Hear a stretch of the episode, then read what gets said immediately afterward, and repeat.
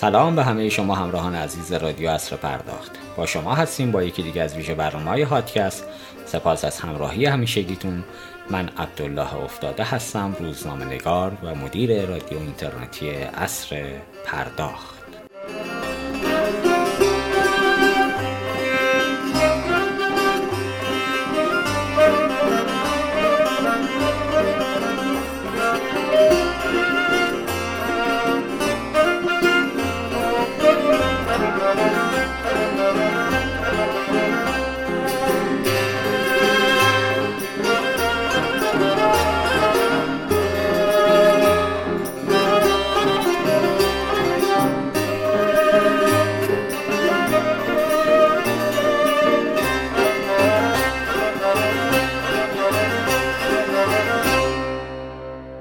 امنیت واژه راهبردی است و در عصر امروز از زمانی که برخی از نگرانی ها در خصوص تعرض به حریم خصوصی افراد و سازمان ها و قطع سرویس های ضروری ظاهر گردید متخصصان فناوری اطلاع جهت مقابله با این تهدیدات و تأمین پایداری خدمات تحت شبکه بنگاه ها افراد و دستگاه های مختلف تلاش های ارزشمندی را ساماندهی کردند تا فضای اعتماد به تبادلات الکترونیکی دچار آسیب کمتری شود. در همین راستا تولید محصولات مختلف امنیتی اهم از تجهیزات سخت افزاری و نرم افزاری در حوزه های گوناگون ارائه راهکارها و تدوین سیاست های خرد و کلان جهت سیانت از امنیت و پایداری فضای تبادل اطلاعات تربیت نیروهای متخصص به منظور حفاظت از شبکه های تبادل اطلاعات همچنین ایجاد آمادگی در برابر حوادث ناشی از تهدیدات الکترونیکی هنگام با پیشرفت دانش آیتی در صحنه دنیای دیجیتال نمود بیشتری پیدا کرده است. همانطور که می‌دانیم در بانکداری سنتی نیز افراد با برخی تهدیدات مواجه بودند که این تهدیدات در سیستم الکترونیکی به صورت دیگری وجود دارد. بانک ها جهت تأمین و افزایش امنیت در بانکداری الکترونیکی و کاهش تهدیدات بایستی در کنار رعایت سیاست های امنیتی مثل محرمانگی، سندیت، تمامیت و غیره از ابزارهای امنیتی همچون تکنیک های رمزنگاری نظیر رمز دوعاملی، استفاده از کد کاربری و رمز عبور گواهی های دیجیتال، امضای دیجیتال، نرم افزارها و پروتکل های امنیتی بهره گیرند. در این میزگرد قصد داریم با حضور جناب سرهنگ داوود معظمی گودرزی رئیس پلیس فتای تهران بزرگ سرکار خانم نوشافرین مومن واقفی مدیرعامل هلدینگ فناوری بانک تجارت تفتا و آقای دکتر علی عباس نژاد مدیرعامل گروه شرکت های کهکشان این تهدیدات عمده که امنیت کسب و کارها را تهدید می کنند را شناسایی کرده و در خصوص تجربیاتی که تاکنون کسب شده گفتگو کنیم اما قبل از آغاز از مدیران گروه فناوران هوشمند بهسازان فردا بابت حمایتشون از این برنامه تشکر ویژه می‌کنم و امیدوارم این گروه علاوه بر نقش آفرینی پررنگی که در کسب و کار بانک ملت دارد با تقویت جایگاه رقابتی و با اضافه شدن تدریجی شرکت های همکار که اکنون به یکی از بزرگترین مجموعه های تخصصی فناوری اطلاعات کشور مبدل شده با قابلیت های فراوانی که دارد و به واسطه جایگاه ویژه بانک ملت در نظام بانکی کشور. که تاثیر مستقیمی بر زندگی آهاد جامعه خواهد داشت همچون گذشته موفق عمل کند. ضمن عرض سلام از تمامی مهمانان برنامه بابت اینکه وقتشون رو در این روز تعطیل در اختیار ما قرار دادن صمیمانه تشکر می‌کنم. از آقایان گودرزی و عباس نجات و سرکار خانم واقفی خواهش می‌کنم که عرض سلامی با شنوندگان حاضر در برنامه داشته باشن تا وارد گفتگو بشیم. جناب سرهنگ گودرزی در خدمت شما هستیم. بفرمایید.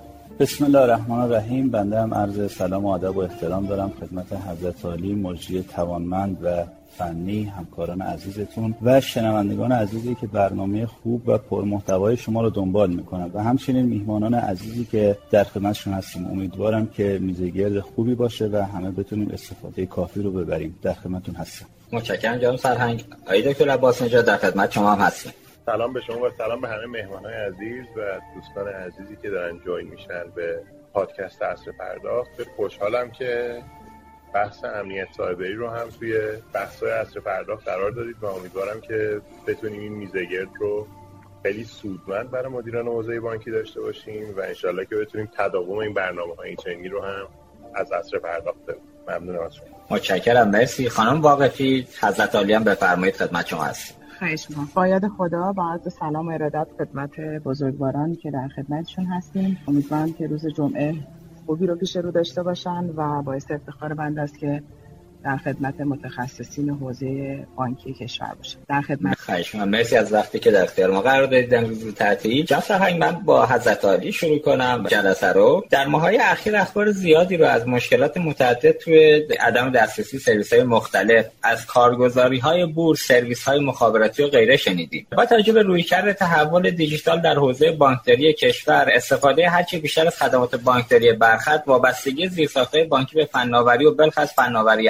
امن و برخط خیلی بیشتر شده. فکر می‌کنید بر اساس این رویکردی که روز به روز ما داریم میریم به سمت استفاده خدمات برخط نفوذگران به شبکه های بانکی با توجه به تجربه که از توی سازمان پلیس هم دارید عمده نفوذگران به شبکه بانکی چه افرادی هستند هدفشون از این حملات به شبکه بانکی و زیرساخته بانکی چیست؟ بفرمایید ممنون میشم. بله. خب همونطور که عرض کردید این بحث حمله به زیرساخت های کشور ما حالا چه سازمان بورس باشه چه جاهایی که دارن خدمات ارائه میدن همواره وجود داره. حالا در ماهای اخیرم شما چند تا مورد و مثال زدید که بعضیاشون هم پیش ما پرونده دارن و به عنوان پرونده های جرائم سایبری تحت بررسی هستن در پلیس فتا پلیس فتا به عنوان یک در یک نگاه امنیتی اگر بخوایم نگاه کنیم به عنوان یک لابراتوار امنیتی هست که سازمان ها وقتی میان سطوح امنیتی و اقدامات خودشون رو انجام میدن و کارهایی رو که مرتبط با حوزه امنیت میگن در بالاترین سطح و یا سطحی رو براش تعیین می‌کنن ما از نظر خروجی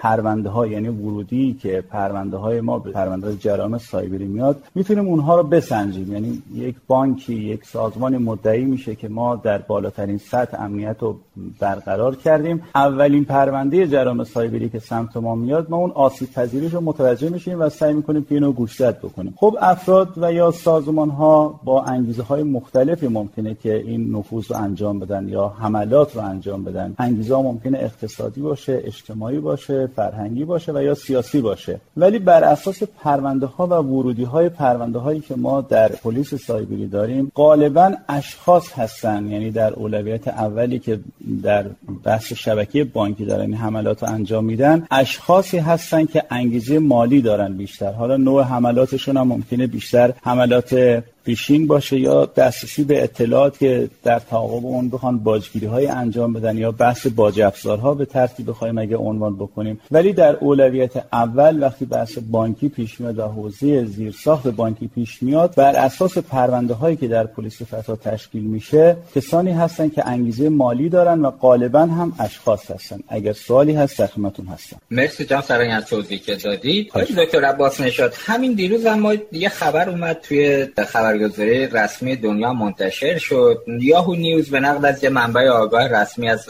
ایالات متحده اعلام کرد که گویا آقای ترامپ به سازمان سیا جهت نفوذ و خرابکاری به زیرساخته ایران اختیار عمل و اختیار تام داده که هر طور که دوست داره عمل کنه. با توجه به روی کردی که حالا این کشور متخاصم در برابر ما داره می‌تونیم مطمئن باشیم که حتی در وضعیت فعلی آیا اونها نفوذ کرده باشن به شبکه بانکی ما و اطلاعات دارن خارج می‌کنن یا اصولا باید نگران خرابکاری از سوی این دولت ها باشیم یا خیر؟ آقای خیلی ممنون خیلی سوال خوبیه. بالاخص که توی حوزه بانکی کشور ما معمولا موقعی که صحبت از امنیت سایبری میشه امنیت سایبری در مقابل افراد رو بیشتر در موردش صحبت می‌کنن نه در مورد دولت های متخاصم یا organized crime هایی که توسط nation state ها اتفاق میفته این خبری که در حقیقت Yahoo News کار کرد و دستوری که ترامپ داده در خصوص covert cyber operation پایان سال 2018 اتفاق افتاده. یعنی ما از ابتدای سال 2019 یک نوع دیگری از حملات سایبری رو در کشورمون دیدیم. دستوری که آقای ترامپ داده دو تا فرق کلی داشته و یه محدودیت های قبلی رو برداشته. این دو تا فرق کلی اولیش این بوده که به قول خودش میگه kind of operation فرق می‌کنه یعنی نوع حمله فرق می‌کنه. و دومی که چه کسایی target الان CIA اجازه داره به آسانی عملیات سایبری انجام بده بر روی کشور ما و بدون اینی که دستور است کاخ سفید این خب یه مسئله جدی است. قبلا برای یه حمله که می‌خواستن بکنن باید مراحلی رو طی می‌کردن برای اینکه این کار رو انجام بدن ولی الان CIA می‌تونه این کار رو انجام خیلی مشکل بزرگی. و ما الان باید در بازیگران تهدیدی که به شبکه بانکی کشورمون حمله می‌کنن به جز افراد و به جز کسایی که موتیویشن مالی دارن متصور این باشیم که یک گروهی هم وجود داره که از طرف یک دولت متخاصمان و چنین کاری رو انجام مسئله دوم اینه که الان بر اساس دستوری که ترامپ داده هدف در disruption ه هدف ایجاد disruption یعنی می‌خواد سرویس های ما رو قطع بکنه. سرویس های ما رو دچار مشکل بکنه.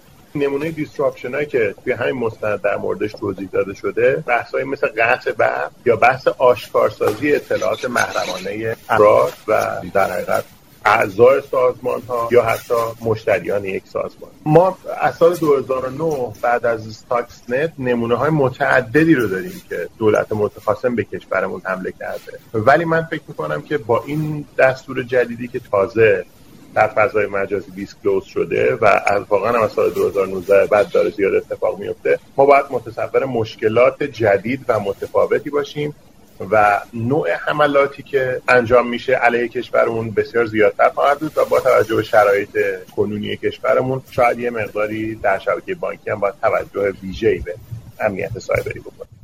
مرسی از توضیحی که دادید خانم واقفی در ماهای گذشته در خصوص نشر اطلاعات تو صنایع مختلف از دانشگاه گرفته اپراتورهای مخابراتی گرفته ثبت احوال گرفته استارتاپ ها و صنایع حمل و نقل زیاد شنیدید. و حتی یادم سال گذشته شنیدم که وزارت رفاه اطلاعات بانکی تمامی مشتریان شبکه بانکی از صد تا زیر رو از بانک مرکزی خواسته بود و بانک مرکزی هم در قالب یک سیدی من شنیدم این اطلاعات رو در اختیار وزارت رفاه داده. حالا نمی‌دونم شما در جریان این موضوع هستی تایید میفرمایید یا خیر. اخیرا هم که ثبت احوال دقیقا این نمونه تو ثبت احوال هم برای وزارت صنعت اتفاق افتاد اگر اشتباه نکنم اطلاعات ثبت احوال در قالب یک سیدی در اختیار سازمان دیگر قرار گرفت. اطلاعات روی اینترنت بارگذاری شد و عملا داریم به سمتی میریم که ما به نشر اطلاعات داریم عادت می‌کنیم توی کشور. با توجه به ذخیره اطلاعات بسیار زیاد کاربران شبکه بانکی و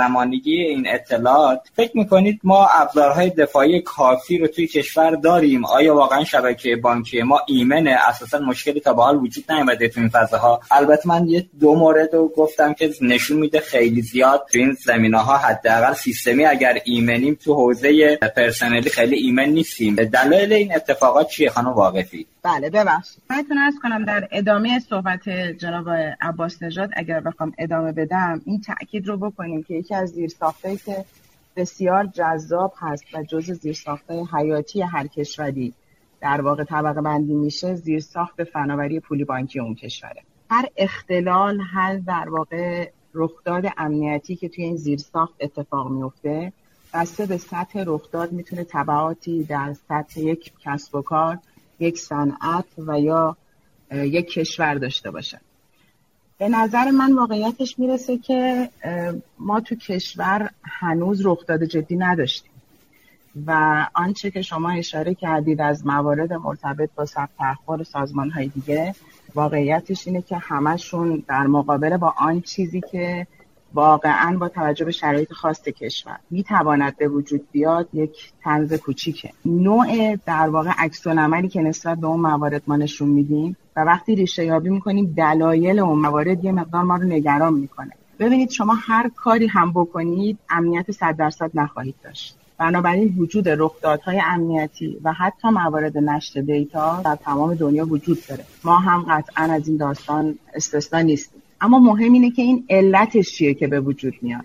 آیا یه تیم هکری خیلی پیشرفته نشستن تونستن به این دیتا دسترسی پیدا کنن؟ یا نه؟ مثلا یک بچه دبیرستانی به علت اینکه ما یک آسیب پذیری خیلی عادی رو که چندین سال وجود داشته مهار نکردیم به دیتای ما دست پیدا کردن. بنابراین از دید بنده ما واقعیتش اینه که در سطحی که در ریسک هستیم اقدامات لازم رو در سطح کلانی کشور انجام ندادیم. حالا وقتی هم که در این مورد صحبت می‌کنیم شما ببینید یک رخداد امنیتی. قاعدتا باید فرایند برخورد باهاش در سطح یک شرکت در سطح کشور شفاف باشه. ما هنوز می‌بینیم با مواردی که اشاره کردیم. که خیلی هم موارد های ریسک هنوز تلقی نمیشن ما برخوردهای در واقع سیستماتیک درستی نداشتیم و فکر می‌کنم که واقعیتش اینه اگر که نیایم همگرایی ایجاد کنیم بین ساختارهایی که دارن تو کشور بخشنامه و دستورالعمل میدن در رابطه با بحثای دیتا. بدون اینکه تحلیل ریسک انجام بدن روش بدون اینکه تو طراحی هامون این بحث ها رو ببینیم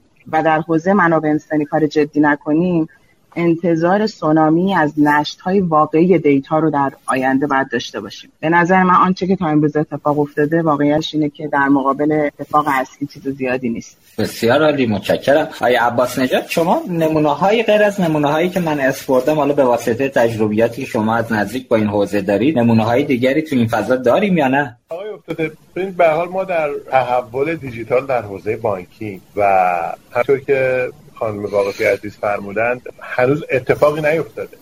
ولی آیا واقعا در سالهای گذشته در صنعت بانکی و در حوزه پولی و اعتباری در کشور ما اتفاقی افتاده است یا نه؟ خیلی از دوستان من می‌بینه join میشن از مدیران حوزه بانکی هستن. واقعا اتفاق افتاده. شاید خیلیاش خیلی خبری نشده یا به هر حال media کنترل کرده که دیتا خیلی پر سر و صدا نباشه ولی واقعیتش اینه که دوستان مدیران بانکی که همین الان توی همین پادکست حضور دارن یادشون میاد که در بانک های کشور ما اتفاقات افتاده ای داریم از نمونه data leak ش که فراوون داریم. حالا یکی از کیس هایی که خیلی در چند سال اخیر همه در مورد شنیدن کیس انیاک بود و اون تعداد کارتی که disclose شد روی اینترنت و مجبور شدن مردم رمزاشون عوض بکنن. یه نمونه خیلی سادهشه تا کیسایی که نقل و انتقال پول به دلیل آسیب پذیری شبکه بانکی نه صرفا به دلیل فیشینگ و موارد مشابه انجام شده باشه. نمونه های اینجوری داشتیم که اتفاق افتاده تو بانک های بزرگ کشورمون و درسته که ما در حال حاضر با بیرون از کشور ارتباط خیلی زیادی از نظر مالی نداریم و امکان این وجود نداره که پول در یک کشور دیگه نقد بشه. ولی به هر حال روش های وجود داره برای اینی که در حقیقت مورد استفاده قرار بگیره. که اتفاق افتاده. یعنی هم نبوده که تا الان نیفتاده ما اگر بخوایم بگیم ریسک پارامتریست از احتمال وقوع در شدت اثر و اگه بخوایم تو فقط کیس احتمال وقوعش رو بررسی بکنیم احتمال وقوعش به نظرم به دلیل اتفاقاتی که در گذشته در کشورمون افتاده زیاده و تو بانک بزرگی کشورمون داشتیم. بعید می‌دونم هیچ بانکی باشه که بگه من چنین تجربه ای رو نداشتم. ولی من فکر می‌کنم که تمام اتفاقاتی که تا به الان افتاده نسبت به اتفاقاتی که می‌تواند بیفتد و به دلیل شرایط کشورمان از نظر سیاسی و جغرافیایی و اقتصادی الان نقطه هستیم که باید توجه ویژه به امنیت سایبری بشه به دلیل اینکه دولت متخاصم هم نگاه جدی داره به این حوزه و علاقمنده بر اینی که شبکه پولی بانکی کشور ما رو دچار مشکل. متشکرم مرسی. جم سرنگ بود از در اخبار شما هم خوندید. برخی از بانک های خارجی در اقدامات نوآورانه موضوع امنیت خودشون رو برون سپاری می‌کنن به شرکت های بیرونی. نظر حضرت عالی به عنوان پلیس تو این حوزه ها حالا البته بعضی از بانک های خودمون هم دارن این مسیر میرن که برون سپاری برخی از خدماتشون رو داشته باشن. فکر می‌کنید این برون سپاری ها با تجربه تجربیاتی که شما دارید خودش عامل تهدید نمی‌تونه باشه یا اینا قابل مدیریت بله.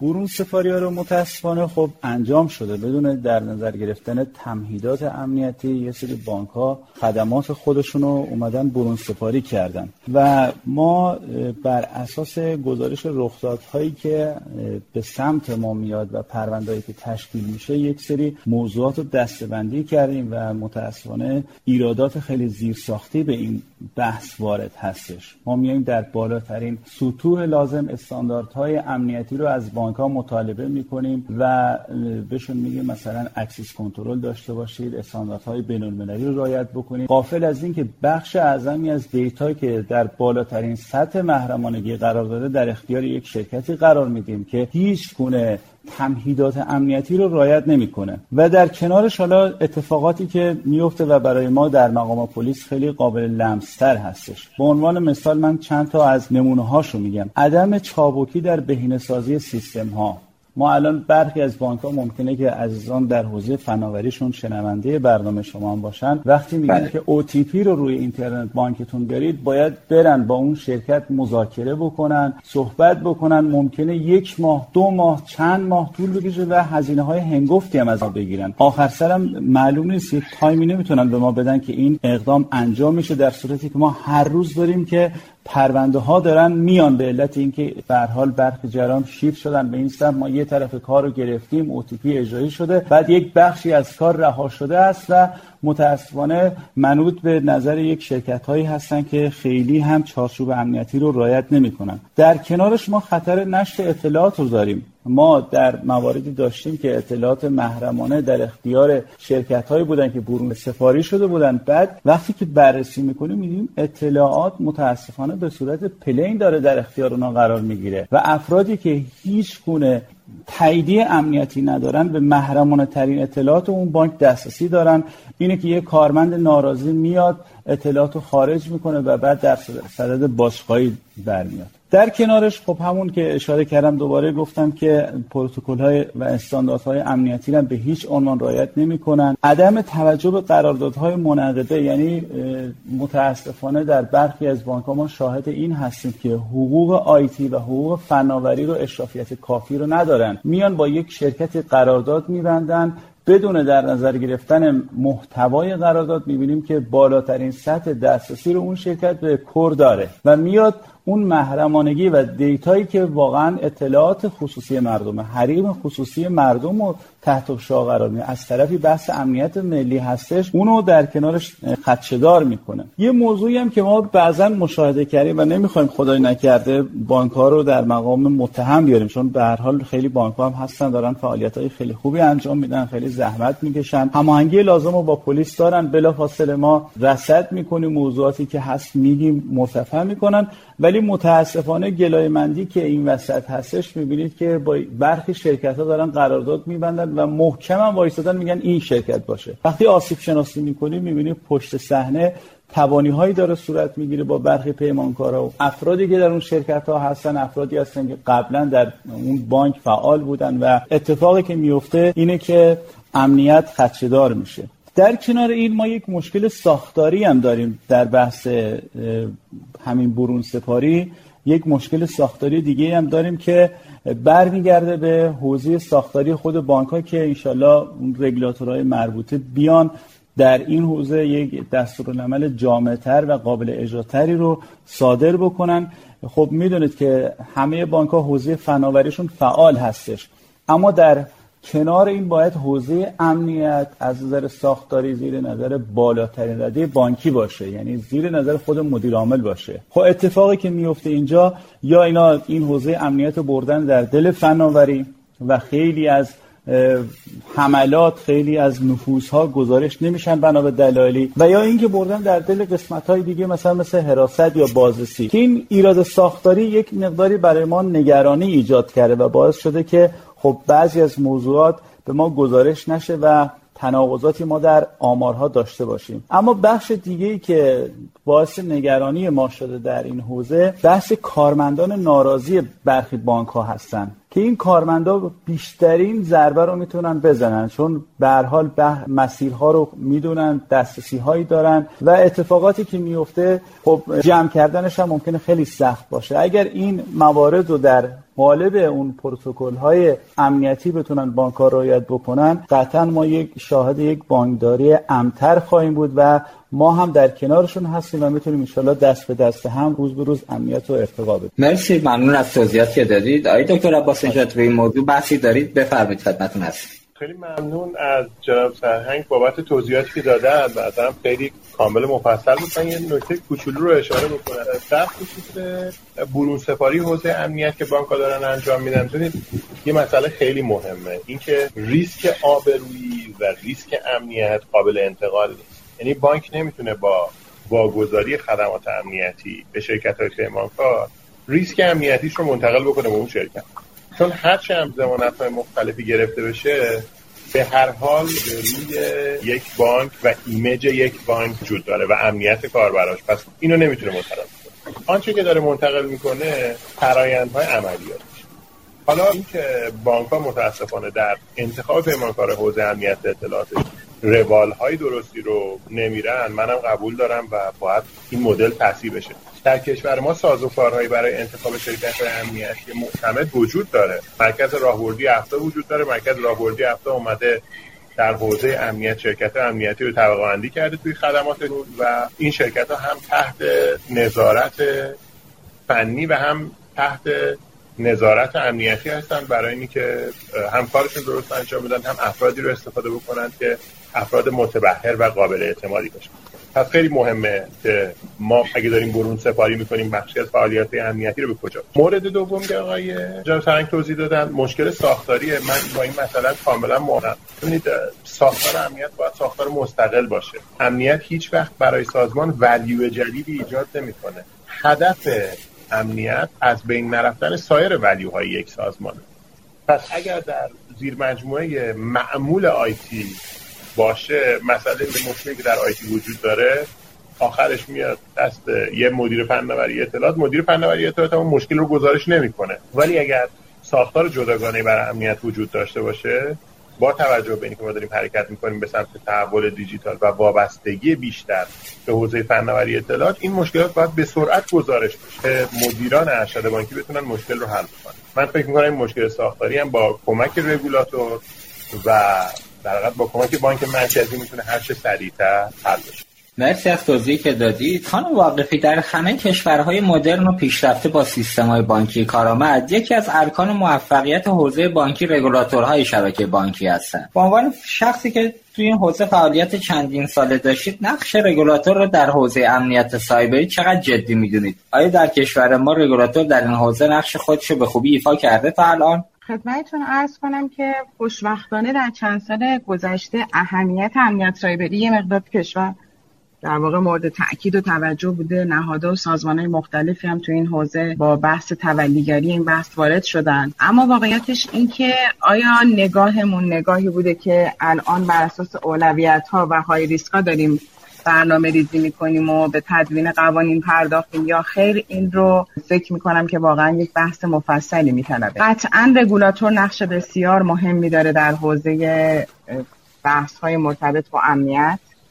و از طرف دیگه هم واقعا یه چاقو دو است. یعنی اگر که ما قوانینی داشته باشیم که به شدت سختگیرانه باشه یا کار تخصصی روش انجام نشده باشه خودش می‌تونه در واقع ریسک بزرگتری رو برامون ایجاد بکنه.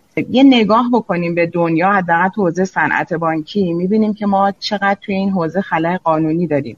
این خلاهای قانونی که به وجود اومده باعث شده که مشتری های سرویس های بانکی کسایی باشن که با ریسک و چالش جدی مواجه خواهند شد. مثلا یه نمونه بگیریم. بانکداری باز. ما تو دنیا میان 4 5 سال رو بحث PSD2 کار می‌کنن. بعد میان وارد حوزه technical open banking میشن. من فکر کنم ما تو ایران دو سه سال رو بحث open banking فنی از دیدگاه فنی کار می‌کنیم. یه چهار پنج روزم روی بحث regulation کار می‌کنیم. یعنی این تفاوت نگاهی که ما تو حوزه های مختلف داریم نشون میده که نیاز داریم به یک اصلاحی توی حوزه قوانین منتها میگم قوانینی که متخصصین در موردش بشینن و کار کنن. یه حوزه دیگهش مثلا قوانین GDPR ه تو اروپا در رابطه با بحث حریم خصوصی. ما می‌بینیم که واقعا الان این داستان وجود نداره. من مشتری بانکی رو بدونی که کسی ازم اجازه بگیره دیتامو در اختیار کسی دیگه ای قرار میده در صورت که تو جی دی پی آر این موارد به شدت روی سختگیرانه برخورد میشه. بنابراین به نظرم میاد واقعیتش ما در حوزه فناوری خیلی خوب پیشرفت کردیم در یک دهه گذشته در شاید واقعا 15 سال گذشته. اما متناسب با اون هنوز نتونستیم الزامات و قوانین و ساختارهای اجرایی و حسابرسی آیتی رو در واقع به وجود بیاریم. و فکر می‌کنم که این واقعا یکی از اون نقاطی هست که در رابطه با اون خیلی آسیب پذیریم و باید انرژی بیشتری براش گذاشته بشه که بهبود پیدا کنه. خصوصا اینکه رگولاتور لزوما هم فقط نباید سند بده. ما الان در بسیاری از زیرساخت ها که نیاز اصلی امنیت هست شاید واقعا نزدیک 15 سال بحث امضای دیجیتال ما مشخص نیست. بنابراین این فضاها باعث میشه که ما تو حوزه های فنی تو حوزه های امنیتی به شدت چالش داشته باشیم. درست خانم واقفی البته ما همین هفته شنبه گزارشی رو در مورد شاپرک رفتیم و نقشش تو بحث نظارت بر عملکرد PSP ها. نمی‌دونم شما چقدر تایید می‌کنید این موضوع رو. به نظر می‌رسه رگولاتور بانکی ما به جای اینکه دنبال راه حلی برای حل مشکلات بشه بیشتر با ارائه جرایم سنگین تو حوزه‌های مختلف یعنی جریمه سنگین میبنده برای تخلفات حالا چه تو حوزه امنیت چه حوزه‌های دیگری. و به این شکل سعی در مدیریت حوزه امنیت و موضوعات دیگه داره. این رفتاره به نظرتون منطقیه با جریمه کردن مسائل حل میشه؟ من واقعیتش این رگولیشنی که میفرمایید ندیدم برای این اظهار نظری که می‌کنم قطعا اظهار نظر در واقع قطعی نیست. یعنی واقعا نمی‌دونم الان دقیقا در چی داریم بحث می‌کنیم. ولی یک نکته مهمی وجود داره که خدمتتون گفتم. بعضی وقتا قانون بعد از نداشتن قانون خودش می‌تونه صدمات بیشتری رو ایجاد کنه قطعا تو تمام دنیا هم جرائم وجود داره. یعنی در رابطه با بحث‌های امنیت یکی از راهکارهای برخوردی جرائم هست. منتها که آیا این جرائم متناسب با جرم هست یا خیر؟ و دیگه اینکه آیا اون جرم توسط اون کسی که ما فکر می‌کنیم قابل پیشگیری و مدیریت هست اینا نکاتی که قطعا تو regulation باید دیده بشه. یعنی اولین بحث تو امنیت شفاف سازی نقش ها و مسئولیت هست اگر اون مسئولیت رو که به من دادن توی این فضا من واقعا می‌تونم جلو این کار رو بگیرم. طبیعیه که جریمه بشم. اما اگر نمیشه اون وقت قانون قطعا ضعف داره که داره این فضا به وجود میاره. درسته. من همین سال رو ادامهش از آیه عباس نجات می‌پرسم. آیه عباس نجات ببینید من نمونه عینی بزنم. در حوزه واگذاری API کارت به کارت به بعضی از شرکت ها احتمالا آیه گودرزی هم شاید این مسئله رو تایید بفرمایند. اتفاقات بدی رخ داد متاسفانه تو حوزه اطلاعات بسیاری از مردم منتشر شد یه جاهایی ازش سوء استفاده شد ولی خیلی رسانه ای نشد. این جزو موضوعاتی بود که تا به حال خیلی رسانه ای نشده. اونجا مسئولیت واگذاری API کارت به کار تماما به عهده بانک گذاشته شده که اگر خطای اتفاق بیفته مسئولیت با بانکه. من شنیدم حالا اسمی برام با یکی از مدیران اسبق حوزه نظارتی بانک مرکزی صحبت می‌کردم میفرمودند که ما میریم برای جریمه کردن بانک به خاطر کوتاهی که تو بحث نظارتش داشته. جریمه رو اعمال می‌کردیم. بعد به واسطه یک تماس با رئیس کل یا سایرین در رگولاتور بانکی این جریمه فیل می‌شد و عملا ما زورمون نمی‌رسید به بانک بتونیم جریمهش کنیم. خب یه راه حل دیگه هم این بود که اصلا چرا این سرویس واگذار شد و یا چرا اصلا مسیر به شکلی تحریزی شد که به هر کسی بانک اجازه داشته باشه این سرویس رو بدون هیچ نظارتی بدهد. اینجا شما اطلاعات کاملتری دارید به ما بدید. خیلی ممنون آقای افتاده. توضیحاتی که دوستان دادن واقعا همین رو نشون میده. به نظرم رگولاتور مسئولیت خودش رو در حوزه امنیت سایبری اصلا انجام نمیده. من چون تو بخش خصوصی هستم خیلی راحت می‌تونم اینو بگم. ببینید بله. همه رگولاتورهای بانکی دنیا خیلی مستقیم کار نظارتیشون رو انجام میدن و regulate می‌کنن.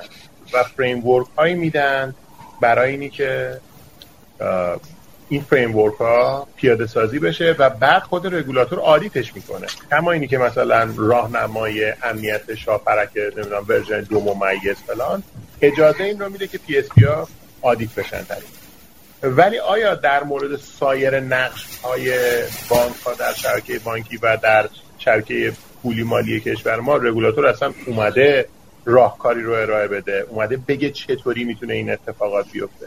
یه نمونهش همینه که شما میگید API هایی که در اختیار بانک ها در اختیار بقیه قرار میدن. اینی که ما بیایم بگیم که خب ما بانک رو جریمه می‌کنیم آیا این مسئله کافیه؟ و آیا اصلا به درستی اتفاق میفته آیا قانون مناسبی برای وجود داره؟ آیا بهش گفتیم که اگر می‌خوای API رو در اختیار کسی قرار بدیم چه کنترل هایی رو باید براش انجام بدی بعد API رو در اختیارش قرار بدی؟ وقتی هیچ کدوم از اینا انجام نشده توسط رگولاتور خب طبیعیه که این مشکلات هم پیش بیاد. به نظر من در functionality بانکی و در functionality حتی کارتی عنوان صادر کننده تقریبا بانک مرکزی هیچ کار جدی رو انجام نداده و ما توی بانک ها از همه نهادهای نظارتی در خصوص امنیت سایبری نامه می‌گیریم. از پلیس فتا می‌گیریم خوشبختانه از شورای عالی فضای مجازی می‌گیریم از مرکز راهبردی افتا می‌گیریم و و و غیره. ولی از بانک مرکزی خیلی در حوزه امنیت سایبری چیزی که در مختص امنیت سایبری حوزه بانکی باشه متاسفانه خروجی مناسبی دیده بسیار همالی متشکرم. خانم واقفی برگردیم به حضرت عالی. فکر می‌کنید روی کرده تحول دیجیتال در صنعت بانکی که این روزها هم خیلی دیگه داریم ازش صحبت می‌کنیم تو بحث امنیت سایبری چه نقشی رو باید براش قائل بشیم؟ خدمتتون عرض کنم همونطور که در واقع اشاره کردیم یکی از بحثایی که این روزا خیلی در موردش صحبت میشه بحث تحول دیجیتاله که فکر می‌کنیم به هر حال می‌تونه تو اکوسیستم صنعت بانکی یک پیشرفت و تحول جدی به وجود بیاره و concept های مثل بحث بانکداری دیجیتال رو ما مطرح می‌کنیم. قاعدتا یه paradigm shift ی از سرویس های سنتی که توی حوزه صنعت داشتیم به سمت سرویس های جدید خواهیم داشت و یک سری کلان روندهایی مثل استفاده از بحث هوش مصنوعی اینترنت اشیا بلاکچین و بحث های مرتبط با در واقع زیرساخت امنیت رو استفاده می‌کنیم. این نکته خیلی مهمه که تحول دیجیتالی که قطعا دوستان توی فکر می‌کنم هفته های قبل هم اشاره کردن فقط بود فناوری نداره.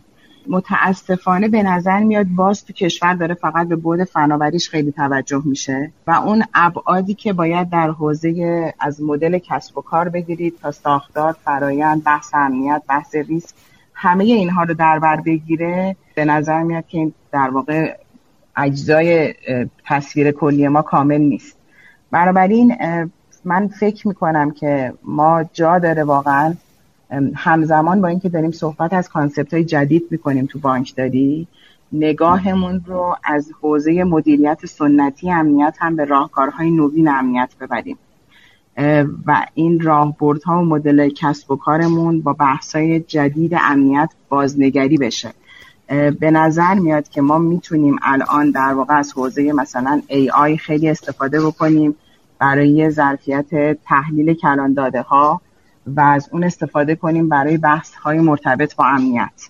یکی از اینها بحث سامانه های مدیریت تقلب پولشویی که ما می‌دونیم در واقع میشه از بحث های ماشین لرنینگ و تحلیل دیتا استفاده کرد و به صورت دینامیک در واقع مبتنی بر ریسک شناسایی کرد در واقع موارد تقلب موارد پولشویی رو.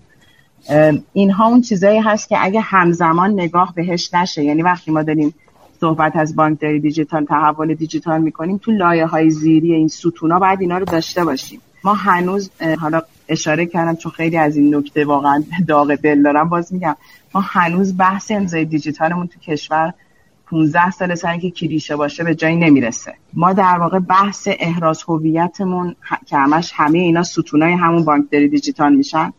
تصویر بله. خوب ازش نداریم. بنابراین توی این فضا واقعیتش اینه که اگر داریم به اون تحول دیجیتال فکر می‌کنیم این تحول دیجیتال تو امنیت هم باید ببینیم تا کل این زنجیره ارزشمون قابلیت اینو داشته باشه که در واقع تولید واقعا یه ارزش واقعی بکنه. وگرنه برداشت من اینه که ما از سطح هر خارج نمیشیم. یعنی وقتی که اینها رو نداریم توی بحثای دیگه هم فقط حالا یه مقدار میزه گرد و صحبت خواهیم داشت ولی در عمل تحول خاصی رو در حوزه صنعت مشاهده نخواهیم کرد. بسیار عالی. دکتر عباس نژاد اینطور که خانم واقفی گفتند بحث تحول دیجیتال عملا با بحث امنیت سایبری گره خورده. تو این حوزه حالا مواردی رو هم ایشون فرمودن که مشکلاتی وجود داره. این به دلیل ضعف بانک هاست شرکت های خصوصی یا اصلا جز اولویت نبودن رگولاتور بانکی. به طور ساده اگر بخوام بپرسم آیا امنیت سایبری می‌تونه یکی از عوامل موفق موفقیت برای تحول دیجیتال باشه یا آقای افتاده من یه گزارشی رو میخوندم که فکر کنم خوبه اینو با دوستانی که اصر پرداخت رو می‌خونن هم شیر بکنیم. یکی از گزارش اصلی که حوزه امنیت بریم ما زیاد بهش ریفر می‌کنیم گزارش DBIR Data Breach Investigation Report که ورایزون هر سال اینو پابلیش می‌کنه. گزارش 2020 شما برای شما میفرستم بعد با همه هم شیرش می‌کنم. این گزارش data breach 3950 تا نفوذی که اتفاق افتاده در دنیا در سال 2020 و نفوذ خیلی جدی بوده رو مورد بررسی از نگاه های مختلف قرار میده و statistics این data رو در یکی از موارد خیلی مهم data breach report امسال اینه که 80 درصد از حملات اهداف مالی داشتن. خب اگه 80 درصد حملات اهداف مالی داشتن ما به عنوان صنعت بانکی بهترین target یم برای هم کسایی که می‌خواهند سوء استفاده بکنن. پس باید بپذیریم که احتمال اینه ترکیب بانکی مورد سوء استفاده قرار بگیره. توی همین گزارشی که از آمار دیگری که وجود داره این که 72 درصد از حملات در کسب و کارهای بزرگ اتفاق خب حوزه بانکی هم همه بانک ها جزو کسب و کارهای بزرگ هست پس بازم ما احتمال وقوع برامون بیشتر هست اینا همه ما رو به این نتیجه میرسونه که خب اینجا جاییست که اتفاق اینجا میفته مشکلات متعددی می‌تونه به وجود بیاد و باید یه فکر خیلی جدی براش بکنه. حالا نگاه اینه که رگولاتور چه کاری باید انجام بده؟ آیا باید نقش خودش رو کلیدی تر ایفا بکنی که خب قطعا همینطوره باید این اتفاق بیفته. و آیا باید امنیت سایبری رو به عنوان عامل کلیدی ببینیم یا نه؟ در پاسخ به این سوال هم من باید این توضیح رو براتون بدم که ببینید فکر بکنیم یه بانکی یه مشکل امنیتی براش به وجود خب چه چه اتفاقی افتاده؟ چه مشکلی به وجود اومده؟ مسئله اینه که اعتماد کاربراش بهش کمتر میشه. مسئله اینه که سپرده هاشون رو منتقل می‌کنن به سایر بانک. مسئله اینه که از بستر الکترونیک در اون بانک کمتر استفاده می‌کنن. و به تدریج عدم اطمینان به وجود میاد. یه مثال فنی تر بزنم. اگر وبسایت یه بانکی deface بشه وبسایت یه بانکی مورد حمله قرار بگیره ممکنه هیچ قسمتی از اطلاعات کاربرا دچار مشکلی نشده باشه. ممکنه نفوذگر به هیچ data یی از کاربرا دسترسی نداشته باشه نه مانده حساب نه انتقال وجه نه هیچ کدوم از این سرویس ها رو نداشته باشه. ولی کافیه بیاد مثلا یه عکس بذاره روی وب هک شده. یا رو همه ATM های اون بانک یه عکسی رو نمایش بده بگه این بانک قابل اطمینان نیست. آیا دیگه مشتری بهش اطمینان می‌کنه؟ قطعا نه. پس اگر به تحول دیجیتال فکر می‌کنیم باید به عنوان یک بعد تاثیرگذار در تحول به امنیت سایبری هم فکر بکنیم و همون قدری که خودمون رو در ارائه خدمات قوی می‌کنیم در ایمن بودن اون خدمات هم خودمون بسیار عالی ممنون. جناب فرنگی درزید من حالا یه مقدار از رگولاتورم دفاع بکنم. البته که رگولاتور هم بعدها قبلا هم عنوان کرده که به ناچار در حوزه رمز دوم پویا به واسطه فشاری که از نهادهای نظارتی و پلیس بهش وارد شد به ناچار وارد شد توی حوزه اجرای رمز دوم پویا که بانک ها رو تحت فشار گذاشت توی این حوزه ورود کنند الان با استفاده از رمز دوم پویا می‌تونید حالا احتمالا آمار که نمی‌تونید بگید ولی درصدی بفرمایید چه میزان از تخلفات فیشینگ الان مدیریت داره میشه. و آن دسته که مدیریت نمیشه دلیلش چیه که با وجود رمز دوم پویا ما همچنان فیشینگ رو داریم؟ بله اقدامی که طی تعامل پلیس فتا و عزیزانی که در حوزه بانک مرکزی بودند و قوه قضاییه صورت گرفت در رابطه با رمز پویا خیلی اقدام مناسبی بود.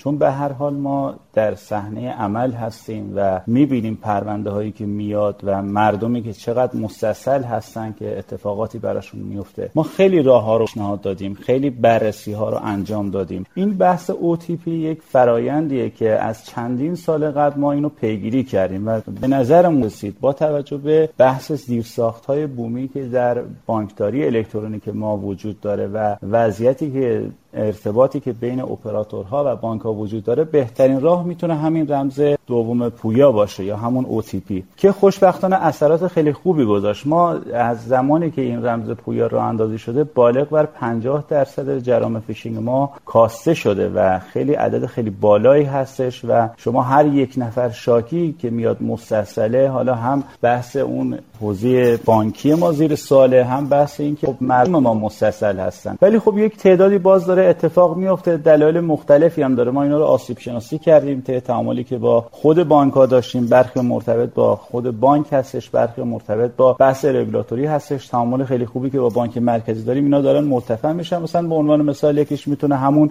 تایمی باشه که 120 ثانیه هست. اونو یه اصلاحی هایی دارن انجام میدن. یا در برخی از بانک ها حوزه اینترنت بانکشون بحث OTP فعال نیست. که این فازهای بعدیش هم که انشالله جلو بره چشم ما اینه که خیلی بهتر خواهد شد و از نظر پلیس این اقدام خیلی اقدام مناسبی بود. انشالله که با همکاری عزیزان در بانک مرکزی بدونیم اقدامات بهتری رو انجام بدیم که جلوی سایر جرائم هم گرفته بشه. چون برخی از جرائم الان شیفت شدن سمت کلاهبرداری های اینترنتی سمت اسکیمرها و یک سری جرام دیگه که انشالله بتونیم اونها رو هم اقدام پیشگیرانه مناسبی رو انجام بدیم. بسیار درصدی هم اعلام نکرد جان فرنگ چه درصدی کاهش داده رمز دوم پویا این موضوع رو. در وضعیت بالغ بر 50 درصد تاثیر گذاشت. بسیار همالی. متشکر از پاسخی که دادید. خانم واقفی هر تحولی در سازمان نیاز به سیاست گذاری های مناسب در ابتدای طراحی سیستم داره. در فرایند تحول دیجیتال بر اساس های قبلی امنیت و قابلیت اعتماد به عنوان یکی از عوامل کلیدی موفقیت مطرح شد. وضعیت های کشور شبکه پرداخت رو تو لایه سیاستگذاری امنیت از دیدگاه حضرت علی بشتبی ممنون میشم. خواهش می‌کنم. ببینید همونطور گفتم نگاه سنتی که تو بحث امنیت داشتیم امنیت یه سری کنترل های ایستا می‌دیدیم. و یک جنسی از جنس QC که زمانی که محصولی آماده میشه سرویسی آماده میشه کنترل امنیتی بشه و بره عملیاتی بشه. این نگاه دیگه با نگاه وضعیت امروزمون در واقع خیلی نمی‌خونه. الان امنیت فقط زمانی می‌تونه موفق باشه که جزئی از کل چرخ حیات طراحی تولید و عملیاتی سازی سرویس باشه. یعنی همونطور که در واقع دوستان توی موارد قبلی هم اشاره کردن در عقد قرارداد با یک پیمانکار.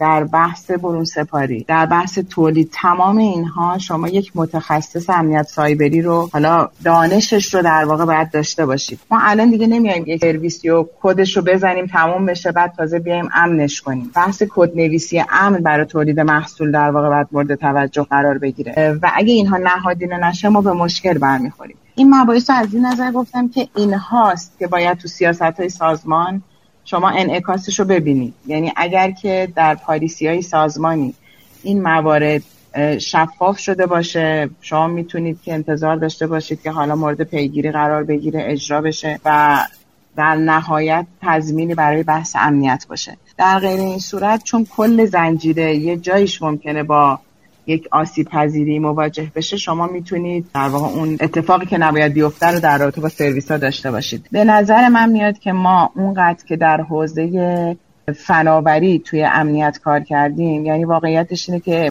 توجیه مدیران ارشد سازمان برای اینکه بریم مثلا فایروال بخریم بریم فلان ابزار رو تهیه کنیم بسیار راحت تر از اینه که بخوایم توجیهشون کنیم که در عقد قرارداد با یک شرکت ترت پارتی برای برون سپاری باید فرایند امنیت و ریسک ها رو ببینیم. اینها اون چیزایی هستش که من فکر می‌کنم جا داره که واقعا در همه صنعت مورد توجه قرار بگیره و ما اصلاحش کنیم. در غیر این صورت از این به بعد حوزه فناوری واقعا به تنهایی باعث نمیشه که پاشناشی صنعت مورد هدف قرار نگیره. مرسی از پاسخی که دادید. آیا عباس نجات نقش رگولاتور توی این موارد که خانم واقفی گفتن چیست؟ آیا در مورد اسناد بالادستی امنیت در شبکه بانکی کاری انجام شده تا به حال؟ خیلی ممنون از توضیحات خانم واقفی. ببینید به نظرم رگولاتور خیلی فعال در این زمینه وارد نشده و موقعی که رگولاتور فعال وارد نمیشه مدیران ارشد بانک ها هم خیلی توجه نمی‌کنن.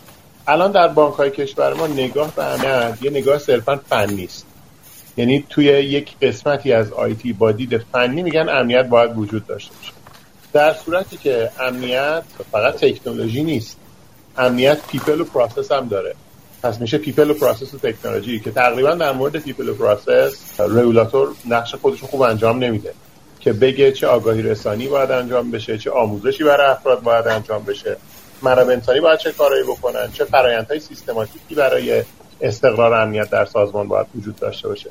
علاوه بر اینی که بجز people و process و تکنولوژی در حوزه امنیت یه entity دیگری هم وجود داره که خیلی مهمه اونم governance ه یعنی governor سازمان مدیران ارشد بانک باید دخیل امنیت بشوند. موقعی governance اضافه میشه governance با people و process و تکنولوژی سه تا dynamic این dynamic interconnection که governor می‌سازه خودش همش احتیاج داره که رگولاتور توش وارد بشه و نقش خودش رو بازی بکنه. یعنی بیاد بگه که آقای مدیران بانک شما برای اینکه مطمئن بشید قابلیت اعتماد داشته باشید اشورنس وجود داشته باشه و امنیتتون باید اینجوری حسابرسیش بکنید فرایندهاشو اینجوری کنترل بکنید آدماتون اینطوری کنترل بکنید که مشکلی به وجود نیاد. عمده مشکلاتی که ما تو شبکه بانکی در حوزه امنیت داشتیم در سالهای اخیر مشکلات الزامن فنی نبوده. عدم کنترل مناسب مثلا روی پیمانکار بوده. پیمانکار رو به خوبی نگاش نکردن ببینن که آیا این پیمانکار از پس این کار برمیاد؟ آیا پیمانکار نیروهای خودش رو خوب کنترل می‌کنه؟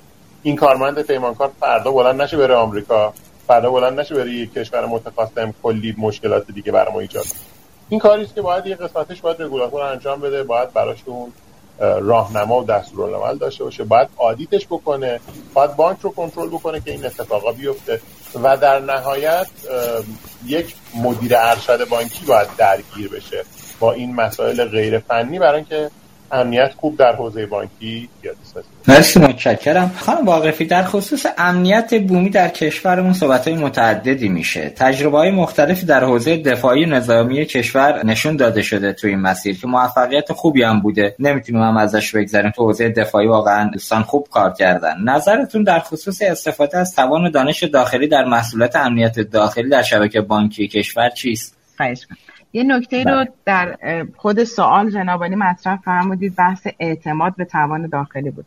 نکته اصلی این سوال شما همون کلمه اعتماده. به نظر من میاد که این اعتماده هنوز شکل نگرفته. یعنی شما ممکنه که بخشنامه و در واقع ابلاغیه از سازمان های بالادستی داشته باشید که برید از فلان ابزار داخلی استفاده کنید ولی وقتی داخل سازمان در حوزه هایی که بعد در طراحی از این ابزارها استفاده کنن شما وارد تعامل با همکاران میشید عموما با این توجیه که اگه من اینو بذارم سرویس خوابی تو جواب میدی. یعنی این عموما اولین سوالیه که در واقع دوستان مطرح می‌کنن. شما مجبور به عقب نشینی میشید.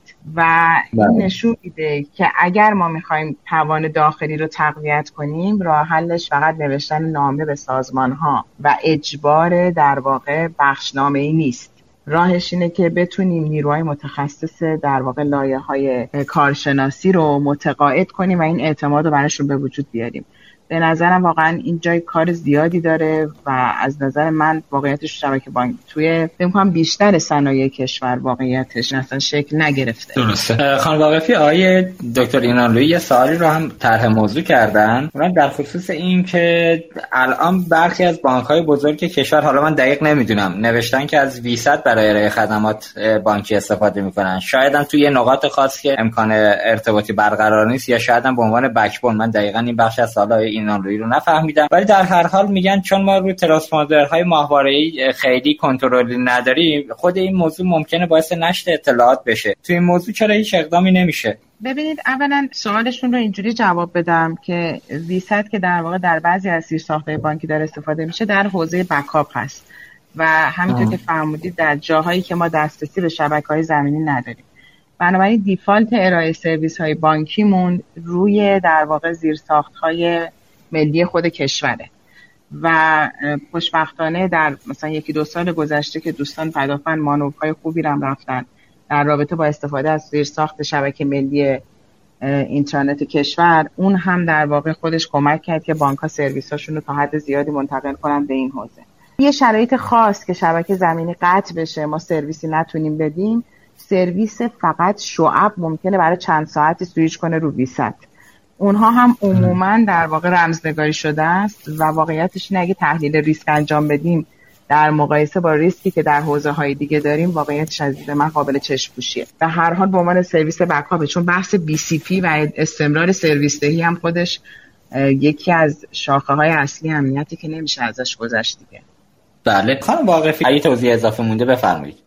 خیر ممنونم. خواهش کنم آقای عباس نژاد شرکت های دانش بنیان تو حوزه امنیت آیا کاری انجام دادن؟ راه حل برای اعتماد بیشتر به راهکارهای داخلی به نظرتون وجود داره یا نه؟ ما همینی که توی فرهنگ جامعه ما توی خریدهای روزمره عادی هم که میریم انجام بدیم میگیم جنس خارجی خیلی بهتر از داخلی است. بریم خارجی رو بخریم. حتی با اینکه هزینه بیشتری هم پرداخت می‌کنیم. توی این حوزه وضعیت شرکت های دانش بنیان چیست؟ ببینید در اینی که خب به هر حال محصول خارجی ببین محصول خارجی در حوزه امنیت سایبری معمولا یا میشه آمریکایی یا میشه اسرائیل عمدتا هم اسرائیلی متاسفانه به دلیل اینی که کلی از محصولات امنیتی آمریکایی خیلی جدیاشون همشون research lab اشون توی اسرائیل. پس حواسمون باشه اگر داریم یه محصول امنیتی آمریکایی می‌خریم عملا مثل اینه که یه تجهیز امنیتی خریدیم برای اینکه جلوی اسرائیل رو بگیریم که خودش اسرائیلیه.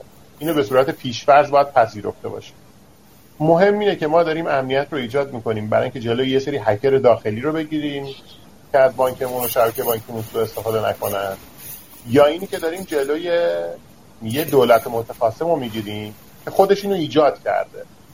من یه مثال ساده براتون بزنم در این مورد. ببینید سه روز پیش یا دو روز پیش یه آسیب پذیری روی سرویس DNS روی پلتفرم‌های سرورهای مایکروسافتی پیدا شد.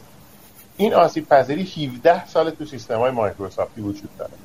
یعنی از ویندوز 2003 این آسیب پذیری وجود داشته تا امروز. و خب ما سیستم عامل مختلف مایکروسافت تو شبکه بانکی زیاد استفاده می‌کنیم. سرویس های DNS ی زیادی داریم که مبتنی و سرویس مایکروسافت. آیا در 17 سال گذشته ما آسیب پذیر بوده ایم به این آسیب پذیری؟ بله بوده ایم. آیا هیچ کسی نمی‌دونسته این آسیب پذیری وجود داره؟ قطعا خیلی ها می‌دونستن. داشتن ازش سوء استفاده هم می‌کردن. زیر ساختای ما هم داشتن ازش استفاده می‌کردن ولی ما نمی‌دونست پس باید بپذیریم که چنین مواردی می‌تواند وجود داشته باشد. و بعضی از اینها به خواسته در تجهیز قرار گرفتن ما خیلی از تجهیزاتی رو که می‌خریم برای اون عجیبه که تحریمی است. چطوری می‌تونیم یه تجهیز امنیتی خیلی جدی رو بخریم؟ تو کشورمون تو زیر ساخت نصب بکنیم و به راحتی هم خریداری شده. هم مثلا سه هزار تا از یه دستگاهی خریدیم. سه هزار تا از یه روتر اج شده معلومه این داره در یک کشوری استفاده شه که کشور پهناوره. اگه تو میدلیست داره خریده میشه. معلومه داره میاد توی ایران. خب آیا نباید متصور این باشیم این در زمان تولیدش فاکتور لازم توش قرار می‌گیره و تو کشورمون میاد؟ اینی که خیلی ساده با این مسائل برخورد بکنیم. بگیم نه این مشکلات وجود نداره نه دولت متخاصم اگه بخواد مشکلی برای ما ایجاد بکنه هزار تا زیرساخت حیاتی تر از بانک وجود داره بهش حمله بکنه به نظر من ساده انگاشتن صورت نه حالا آیا اینکه ما توان داخلی داریم برای اینکه همینا رو تولید بکنیم یا نه؟ بحث دیگری است. به نظرم شرکت های دانش در کشور ما در سالهای گذشته تلاش خیلی زیادی کردن. همینطور که شما فرمودین ما در حوزه دفاعی و نظامی کشورمون اعتماد کردیم به تولید ملی. اینجا ما باید به حوزه محصولات امنیتی داخلی کشورمون هم اعتماد بکنیم. ببینید اعتماد این نیست که من تمام زیر منتقل بکنم.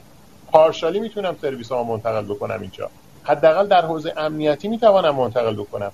اجازه و فرصت رو بدیم به شرکت های دانش بنیانمون که اونا محصولاتشون رو بیارن. فرایند داریم در کشورمون. محصول رو ببره تو آزمایشگاه. تو آزمایشگاه تست بشه کنترل بشه. اگر خوب بود بیاد تو شبکه بانکی کشورمون قرار بگیره و مورد استفاده قرار بگیره. قطعا حوزه امنیت سایبری از حرفایی است که در حوزه تکنولوژی است و در حوزه تکنولوژی امکان این وجود داره که تست بشه کنترل بشه بعد قرار بگیره توی شبکه بانکی متاسفانه بانک‌های کشورمون به نظر من فرصت رو ایجاد نمی‌کنن برای اینکه این اتفاق بیفته. من یه مثال براتون بزنم. هواوی در چین بزرگترین سرویس دهنده مخابرات تو حوزه 5G هواوی لیدر دنیاست و تقریبا همه استانداردهای اصلی حوزه 5G رو هواوی و زتی دیولپ کردن. آیا در چین یه روزی به هواوی اعتماد نشد که این کار رو انجام بده؟ اصلا اعتماد شد براش هزینه شد تستش کردن بهش فرصت این رو دادن که کار بکنه برای اینکه این اتفاقات بیفته. وقتی ما حرف از جهش تولید می‌زنیم و حرف از حمایت از محصول بومی می‌زنیم به نظر من یکی از نقاط که می‌تونیم خیلی بهش اعتماد بکنیم در حوزه امنیت سایبری است و خوشبختانه شرکت های فناور دانش خوبی در کشور ما وجود دارند که می‌تونن امنیت سایبری رو حداقل شروع بکنن برای حوزه بانکی برای انجام دادن و من فکر می‌کنم می‌تونن موفق بشن.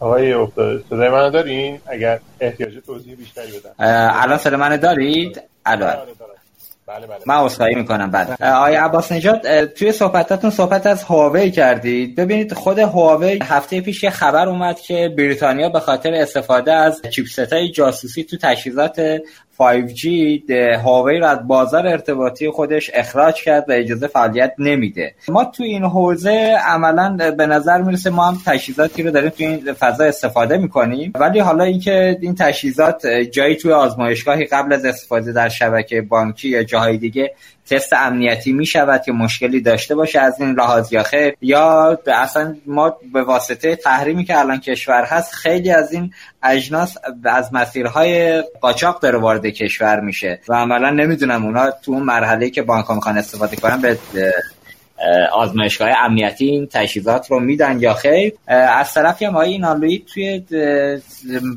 فضای اتاق فرمودن که آیا عباس نجات بگن جایگزین Cisco HP الان چیه ما استفاده کنیم؟ اگر بانک مرکزی و پلیس از تجهیزات خاصی دارن استفاده می‌کنن به ما هم بگن که ما هم استفاده کنیم. بفرمایید ممنون میشم. خیلی ممنون. ببینید اول من هواوی رو پاسخ بدم بعد در مورد سوال آقای ایرانیان توضیح بدم ببینید بله. هواوی برای چینیا یه مزیت رقابتی است. اینو بپذیریم که همچنان که ما ممکنه سامانه موشکی پدافندی S300 بخریم یا S400 بخریم در 7 سال آینده اینقدر وابستگی به حوزه فناوری اطلاعات زیاد میشه و مسئله امنیت سایبری جدی میشه که همون چیزی که در مورد سامانه S300 و S400 وجود داره همون هم در حوزه امنیت سایبری وجود داره. هواوی میگه مزیت رقابتی برای چین ایجاد کرده. خیلی کشورهای دنیا دارن هواوی استفاده می‌کنن یا زدی استفاده می‌کنن و چین هم طبیعتا ابزارهای شنود و جاسوسی و کنترل خودش رو در تجهیزات خودش داره. شکی درش نیست. یه همچین اتفاقی میفته همه دولت ها هم دارن. هر کی هم محصول اینقدر enterprise تولید می‌کنه متصور این هستیم که در محصولش چنین چیزی داشته باشه اگر محصولش رو صادر می‌کنه. و طبیعیه که چنین اتفاقی افتاده. کاملا اینو انکار نمی‌کنم. فکر می‌کنم آزمایشگاه زیادی در دنیا هم داشتن. آیا محصولات آمریکایی که ما داریم استفاده می‌کنیم Cisco IBM HP داریم استفاده می‌کنیم هیچ کدومش backdoor نداره؟ اینا که هیچ تجهیزات امنیتی که ما استفاده می‌کنیم مثل Fortinet که خیلی خیلی متداول. در شبکه بانکی کشور ما استفاده میشه. در دو سال اخیر انواع backdoor ها انواع backdoor ها که مشخصا به خواسته تولید کننده توش قرار گرفته مشخص شده و patch شده. ولی آیا در patch میشه؟ آیا آسیب پذیری جدیدی توش به وجود نمیاد؟ بله آسیب پذیری جدید هم وجود میاد و مشکلات مختلفی از این زمینه می‌تونه وجود داشته پس نمی‌تونیم بگیم تجهیزات خارجی چنین مسئله ای رو ندارن. حالا آیا این اون چیزی که وارد کشور ما میشه کنترل میشه؟ من در حوزه کل فناوری اطلاعات واقعا پاسختون ندارم ولی در حوزه تجهیزات امنیتی ما تو کشورمون 5 تا آزمایشگاه حوزه امنیت سایبری داریم که با مجوز از مرکز راهبردی هفتا کار می‌کنن. تجهیزات امنیتی که می‌خواد وارد کشور بشه نمونه هاش میاد تو این آزمایشگاه تست میشه. حالا اینی که آیا ما در آزمایشگاه هامون توانمندی کافی رو داریم برای اینکه این نوع آسیب پذیری ها رو توی تجهیزات شناسایی بکنیم و بعد بذاریم وارد بشه یا نه؟ خب این یه مسئله است که باید مورد بررسی قرار بگیره. و مسئله دوم اینه که آیا تجهیزاتی که به کشور ما ارسال میشه counterfeit hardware نیستن؟ ممکنه که این تجهیزات version دیگری از مثلا اگه داریم Cisco میاریم یه version دیگری از Cisco باشه که مخصوصا به ما فروخته که این مشکل رو داشته باشه. اینم سر جای خودش وجود داره. بله این قابلیت اعتماد خیلی نمی‌تونه توش وجود داشته باشه. این در مورد پاسخ اول. در مورد سوال آقای ایناندویی ببینید ما در یه نقطه دوستان شبکه بانکی ما باید به شرکت های دانش بنیانمون اعتماد بکنیم. من فکر می‌کنم هر روز گرون شدن قیمت دلار در ما رو به این سمت می‌بره که بیشتر به شرکت های داخلی و شرکت های دانش بنیانمون اعتماد بکنیم. در حوزه تجهیزات امنیتی من فکر می‌کنم که شرکت های کشور ما به نقطه رسیدن که ما می‌تونیم بگیم در حوزه هایی می‌تونیم نیازمندی های کشورمون رو پوشش بدیم. به شرطی که بر اساس نیازمندی های واقعی حرکت بکنیم. یه وقتی بانکی میاد میگه که من این تزه رو می‌خوام و تمام لیست امکانات یه تجهیزی رو می‌ذاره که کاملا یه تجهیز آمریکایی است.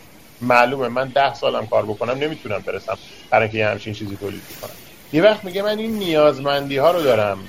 یه تجهیزی برای من آماده بکن که این نیازمندی ها رو پوشش بده به نظر من این امکان پذیره و شرکت های دانش بنیانی کشور ما در حوزه امنیت سایبری می‌تونن بخشی از نیازمندی های امنیت سایبری بانک رو مرسی از توضیحاتتون. ما آقای دکتر مرتضی که تبریزی عضو محترم هیئت مدیره بانک تجارت روی خط خودمون داریم. توضیحاتی رو دارن آقای دکتر در خدمتتون هستیم. آقای تبریزی سلام عرض می‌کنم خدمتتون در خدمتتون هستم. سلام عرض می‌کنم. صدای من هست؟ آقای افتاده؟ بله بله بفرمایید. خدمت همه دوستان سلام عرض می‌کنم. من واقعیت به نظر اومد علیرغم که همه صحبت های دوستان به شدت بجاس و درست و صحیح است با توجه به سابقه ای که داشتم توی یک بانک بزرگ و خب حتی بخش امنیت و اونجا شاید از ابتدا شکل دادنش و نفر جمع کردنش اینا با خودم بوده و مباحث و مشکلات و پروژه های مختلفی رو تو این سالها دیدم. به نظرم مثل یه ذره باید از این بر قضیه هم بگیم. شاید آقای اینالدوی هم یک کمی اشاره کرد. من همیشه به دوستانی که حالا چه به عنوان مشاور هستن چه به عنوان پیمانکار هستن چه دوستانی که در بانک هستن تو حوزه آیتی میگم که ما وضعیتمون در کشور وضعیت جنگی است. حالا ممکنه توپی تفنگی چیزی وجود نداره ولی به حال دائما دچار مشکلات مختلف امنیتی در فضای آیتیمون هستیم.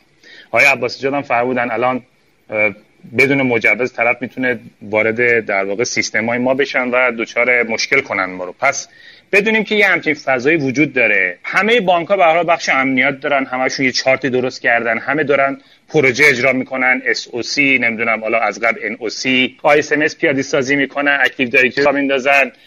همه تحت فشارن. یعنی یه روز مثلا میگن آقا سهام عدالت رو بفروشی یه روز میگن صیاد راه بندازی یه روز میگن چک یعنی همه این پروژه ها با فشار میاد سراغ یک بخش IT که این معاون IT داره و این معاون IT باید با سرعت و شدت این پروژه رو رانندگی بکنه. و از اون طرف همه دارن در فضای بسیار امن. یعنی همه این device این این یه ماژول رو خورد کنه به اون لایه های مختلف و هر لایه ای رو در واقع اون پروتکل امنیتیش رو ببینه و امنش کنه بخش امنیت اونو امن کنه و بعد launch کنه.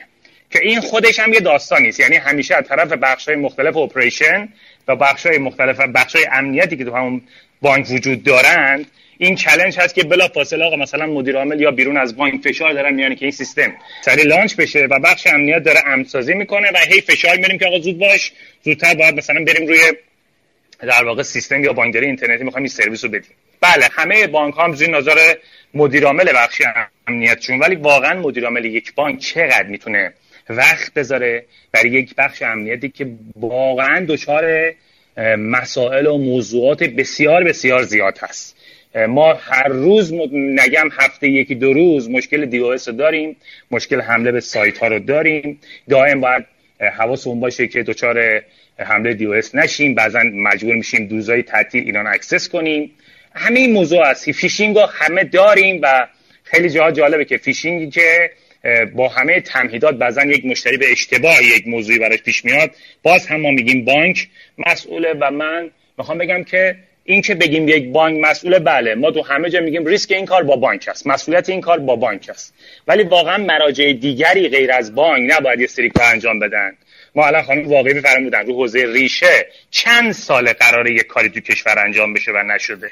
یا هم بحث GDPR که الان بحث data هست. الان باید صبر کنیم کی یه ضربه بزرگ بخوریم و بعد یاد اون بیفته که بله بین چند تا سازمان حاکمیتی کشور باید توافقی صورت بگیره برای اینکه این حوزه GDPR شکل بگیره و بانک ها اینقدر عذاب نکشن راجع به بحثای data یی که دارن. می‌خوام بگم که موضوعات مختلفی هست که باعث میشه بانک هم تو بعضی جاها نتونه آنچنانی که همه انتظار دارن به وظایفش عمل کنه. بانک واقعا الان شما بحث مهاجرت رو داری می‌بینی تو حوزه امنیت. ما چقدر آدم داریم که در حوزه امنیت بتوانیم جذبشون کنیم با همون اشل حقوقی که اونا مد نظرشونه. و اشل حقوقی که در بانک ها وجود داره. ما چقدر با سرعت می‌تونیم تجهیزات امنیتی رو بخریم که مورد نیاز زیر ساخت ما هست و می‌دانیم اگر این تجهیز نباشه هر روز هر روز ریسک ما داره بالاتر میره. چقدر دسترسی داریم به license ها چقدر دسترسی داریم به مراجع حاکمیتی که نقش یک مشاور داشته باشن به ما؟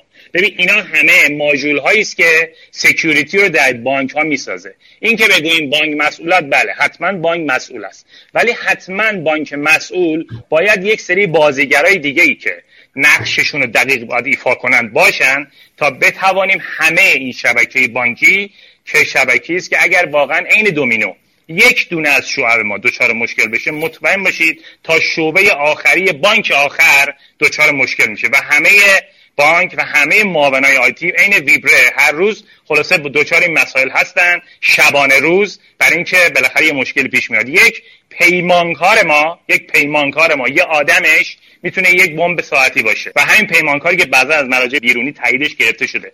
ولی گریز ناپذیره آدمی زاده. می‌تونه یه لحظه دچار مشکل بشه و یه بانک رو دچار مشکل کنه. ولی بانک از کجا می‌داند که این پیمانکار یه همچین مسائل داره؟ بله بخش حراست کمک می‌کنه و واقعا هم حراست های بانک و بخش آیتی بانک ها به شدت مچ هستن دارن کار می‌کنن. ولی می‌خوام بگم ما این مسائل داریم. کمیسیون معاملات بانک ها چقدر sense دارن؟ که این بخش امنیت تجهیزاتی که می‌خواد license هایی که می‌خواد نیروی انسانی که می‌خواد بسیار پر ریسک و باید سریعا خریداری بشه سریعا باید فراهم بشه. اینها چیزایی است که به نظر من این که بگوییم ریسکش با بانک است مدیر عامل بانک مسئولشه بله این خیلی هم خوبه. حتما هم اینجوری هم, هم داریم به این وظیفه عمل می‌کنیم. ولی می‌خوام بگم این ماژول ها این حلقه های گم شده اگر پیدا نشه اگر همه نتونیم با همدیگه در این اکوسیستم کار کنیم ما همین لیکو داریم همین خطرات و این حملات رو داریم. همین که یک پیمانکارمون دچار مشکل میشه و یک بانک رو دچار مشکل می‌کنه و از اون بانک چند بانک دچار مشکل میشن رو داریم و نارضایتی ها و اینکه برند بانک ها دچار مشکل میشه رو دائما به نظر من باهاش دست به گریبانیم بازم میگم ما واقعا در وضعیت عادی و طبیعی به سر نمی‌بریم. ما سرویس های متعدد آنلاین داریم متاسفانه. و این سرویس های متعدد آنلاین بدون اینکه بازیگرا همه نقششون ایفا کنن. به خصوص در نقش یک مشاور واقعا این کاری از پیش نمی‌بره و ما رو به اون سرمنزل مقصودی که همه دوست داریم واقعا مدینه فاضله که همه دوست داریم نمیرسونه. خیلی لازمه رو حوزه پروژه های حاکمیتی پروژه‌ای که نیازمند جمعی از حاکمیت هست ما انرژی بیشتری بذاریم و کمک کنیم واقعا سیستم بانکی هم بتونه وظیفه‌ش خوب انجام بده. ببخشید من خیلی وقت شما گرفتم. خواهش می‌کنم. نفرمایید استفاده کنم آقای تبریزی فقط من یه سوالم ازتون بپرسم. ببین بحث موازیکاری تو حوزه امنیت. ما مرکز ماهر رو داریم پدافند عامل رو داریم. خود بانک مرکزی هم فکر می‌کنم کاشف اگر اشتباه نگم اونجا کاشف هم درگیره. تو این حوزه موازی کاری من دیدم حتی یه جاهایی به جایی که سرعت عمل بده خودش باعث کندی شده و اجازه نمیده این اتفاقات به درستی مدیریت بشه. یه نکته دیگه هم که من البته ما تو رسانه خیلی این اتفاقات رو نمی‌تونیم رصد کنیم چون خبری هم ازش بیرون نمیاد مگر اینکه اون آقای خلافکار خودش تو شبکه‌های اجتماعی بذاره تازه ما هم بفهمیم. برای بانکی که بهش نفوذ میشه رخنه میشه یا توسط یه کاربری اطلاعاتش افشا میشه و در گام اولی که این اتفاق میفته سریع عکس العمل اول اینه که آقا اینو سکرت نگه دارید. اصلا خبر به بیرون درج نکنه. هر کسی هم پرسید تکذیب کنید. و این هماهنگی بین شبکه بانکی هم وجود نداره. نظرتون توی این موضوع چیست چرا ما توی این موضوع یه مستند مشخصی حالا چه از سمت رگولاتور یا چه از سمت خود شبکه بانکی برای هماهنگی بیشتر وجود نداره؟ واقعیت من تجربه که دارم و میگم آقای افتاده اگر همونجور که دوستان گفتن امنیت بخشی مستقل باشه که تو بانک که بنده بودم بخشی مستقل هست. این ارتباط با افتر ریاست جمهوری خوشبختانه در چند سال اخیر به شدت خوب و مستحکم وجود داره. یعنی اطلاعات وضعیت بانک اصلا مخفی نمیمونه. آخرین وضعیت امنیتی به اطلاع دوستان در افتا می‌رسه و همینجور بالعکس از افتا به داخل بانک ها این که سازمان های نظارتی ما در حوزه امنیت تعدادشون زیاده کاملا درست میگی. اما به نظر من در قانون هر کدوم از وظایف اینا کاملا مشخصه. نقش سازمان پدافند غیرعامل چیست؟ نقش پلیس چیست؟ نقش افتاد چیست؟ نقش در واقع اون ستی که تو سازمان فناوری اطلاعات وجود داره نقش کاشف. من فقط به نظرم. بعضی از این سازمان ها شاید اون وظیفه رو به دلیل ضعیف شدن به دلیل عدم حضور نیرو انسانی شاید به دلیل عدم هماهنگی بانک ها با اونا شاید دقیق انجام نمیدن. اما اینجوری نیست که واقعا اینا تو پای هم باشن. ولی فقط موضوعی که من به نظر می‌رسه اینه که در مواقعی که ما دچار مشکل امنیتی میشیم یه دیزاستری اتفاق میفته مطلبی توی بانک اتفاق میفته هماهنگی به این سازمان ها با اون بانک مربوطه خیلی مهمه. یعنی باید این موقع کاری کنیم همه کمک کنن برای اینکه بتوانیم به سرعت سیستم و وضعیت عادی برگردونیم بالا طبیعی برگردونیم سرویسمون بالا بیاد و بعد بتوانیم راه های بستن نفوذ راههایی که باید برگردیم به حالت اولیه رو انشالله بچینیم طراحی کنیم. به نظر من این سازمان ها وجود دارن ترددشون هست اما خیلی اینجور نیست که واقعا تو پای هم باشن. می توانیم در واقع هماهنگتر عمل کنیم ولی وجودشون به نظر من لازم هست. مرسی از توضیحاتی که دارید دایی تبریزی اگر نکته ای هست خدمت شما هستیم. اگر نه خداحافظی کنیم. ممنونم. خدا نگهدار شما. خداحافظ. خواهش کنم مرسی که روی خط ما اومدید. متشکرم. خب مهمانان برنامه اگر صحبتی روی مباحثی های تبریزی داشتن دارید من در خدمتتون هستم. جناب آیه جانم بفرمایید. یه اشاره شد به بحث این که بعضا آمار حملات سایبری رو ارائه نمیدن بانک بله. خود شما و آقای افتادن اشاره کردید. خب چند تا دلیل ممکنه داشته باشه این موضوع. یکی این که بعضا ما دیدیم اصلا گاهن متوجه حمله نمیشن. یعنی اونو حمله تلقی نمی‌کنن. مثلا حملات جزء حملات فعال نیست و صرفا جز دسته از حملاتی که ممکنه اینها اون فراد دیتکشنشون نتونن اینو متوجه بشن. بعد بحث دیگری که هست متاسفانه گاهن اطلاع نمیدن. حالا این اطلاع نمیدن چند تا دلیل داره خودش. یکی این که واقعا رده های بالا دست ممکنه خیلی قوانین سختگیرانه نداشته باشن راجع به این موضوع و این الزامی ندونن. حالا اخیرا دوستانی که اینها رو الزام کردن دارن یه سری از حملات رو بهشون گزارش میدن. ولی این که آیا به صورت سیستمی کاملا قابل تریس کردن هستش این خودش بحث قابل تعملی هستش. دوم که یک موضوعی ما در بحث پیجویی جرام سایبری داریم. تحت عنوان رقم سیاه در جرام سایبری. رقم سیاه چیه؟ رقم سیاه اون تعداد از جرامیه که اتفاق میفته ولی به مراجع صلاح گزارش نمیشه. یعنی پلیس سیستم قضایی اون رده های رگولاتوری ممکنه خبر نداشته باشن ولی اتفاق میفته. این دسته از موضوعات هم گاهن بانک ها ممکنه به خاطر بحث بیزینس خودشون گزارش ندن. و تا موقعی که اون کار به جای خیلی حساس نرسه اینو در مقام شاکی یا در مقام گزارش دهنده اعلام نکنن چون بحث رقابتی که بین بانک ها هستش ممکنه که این بحث بیزینسشون تحت شعا قرار بگیره.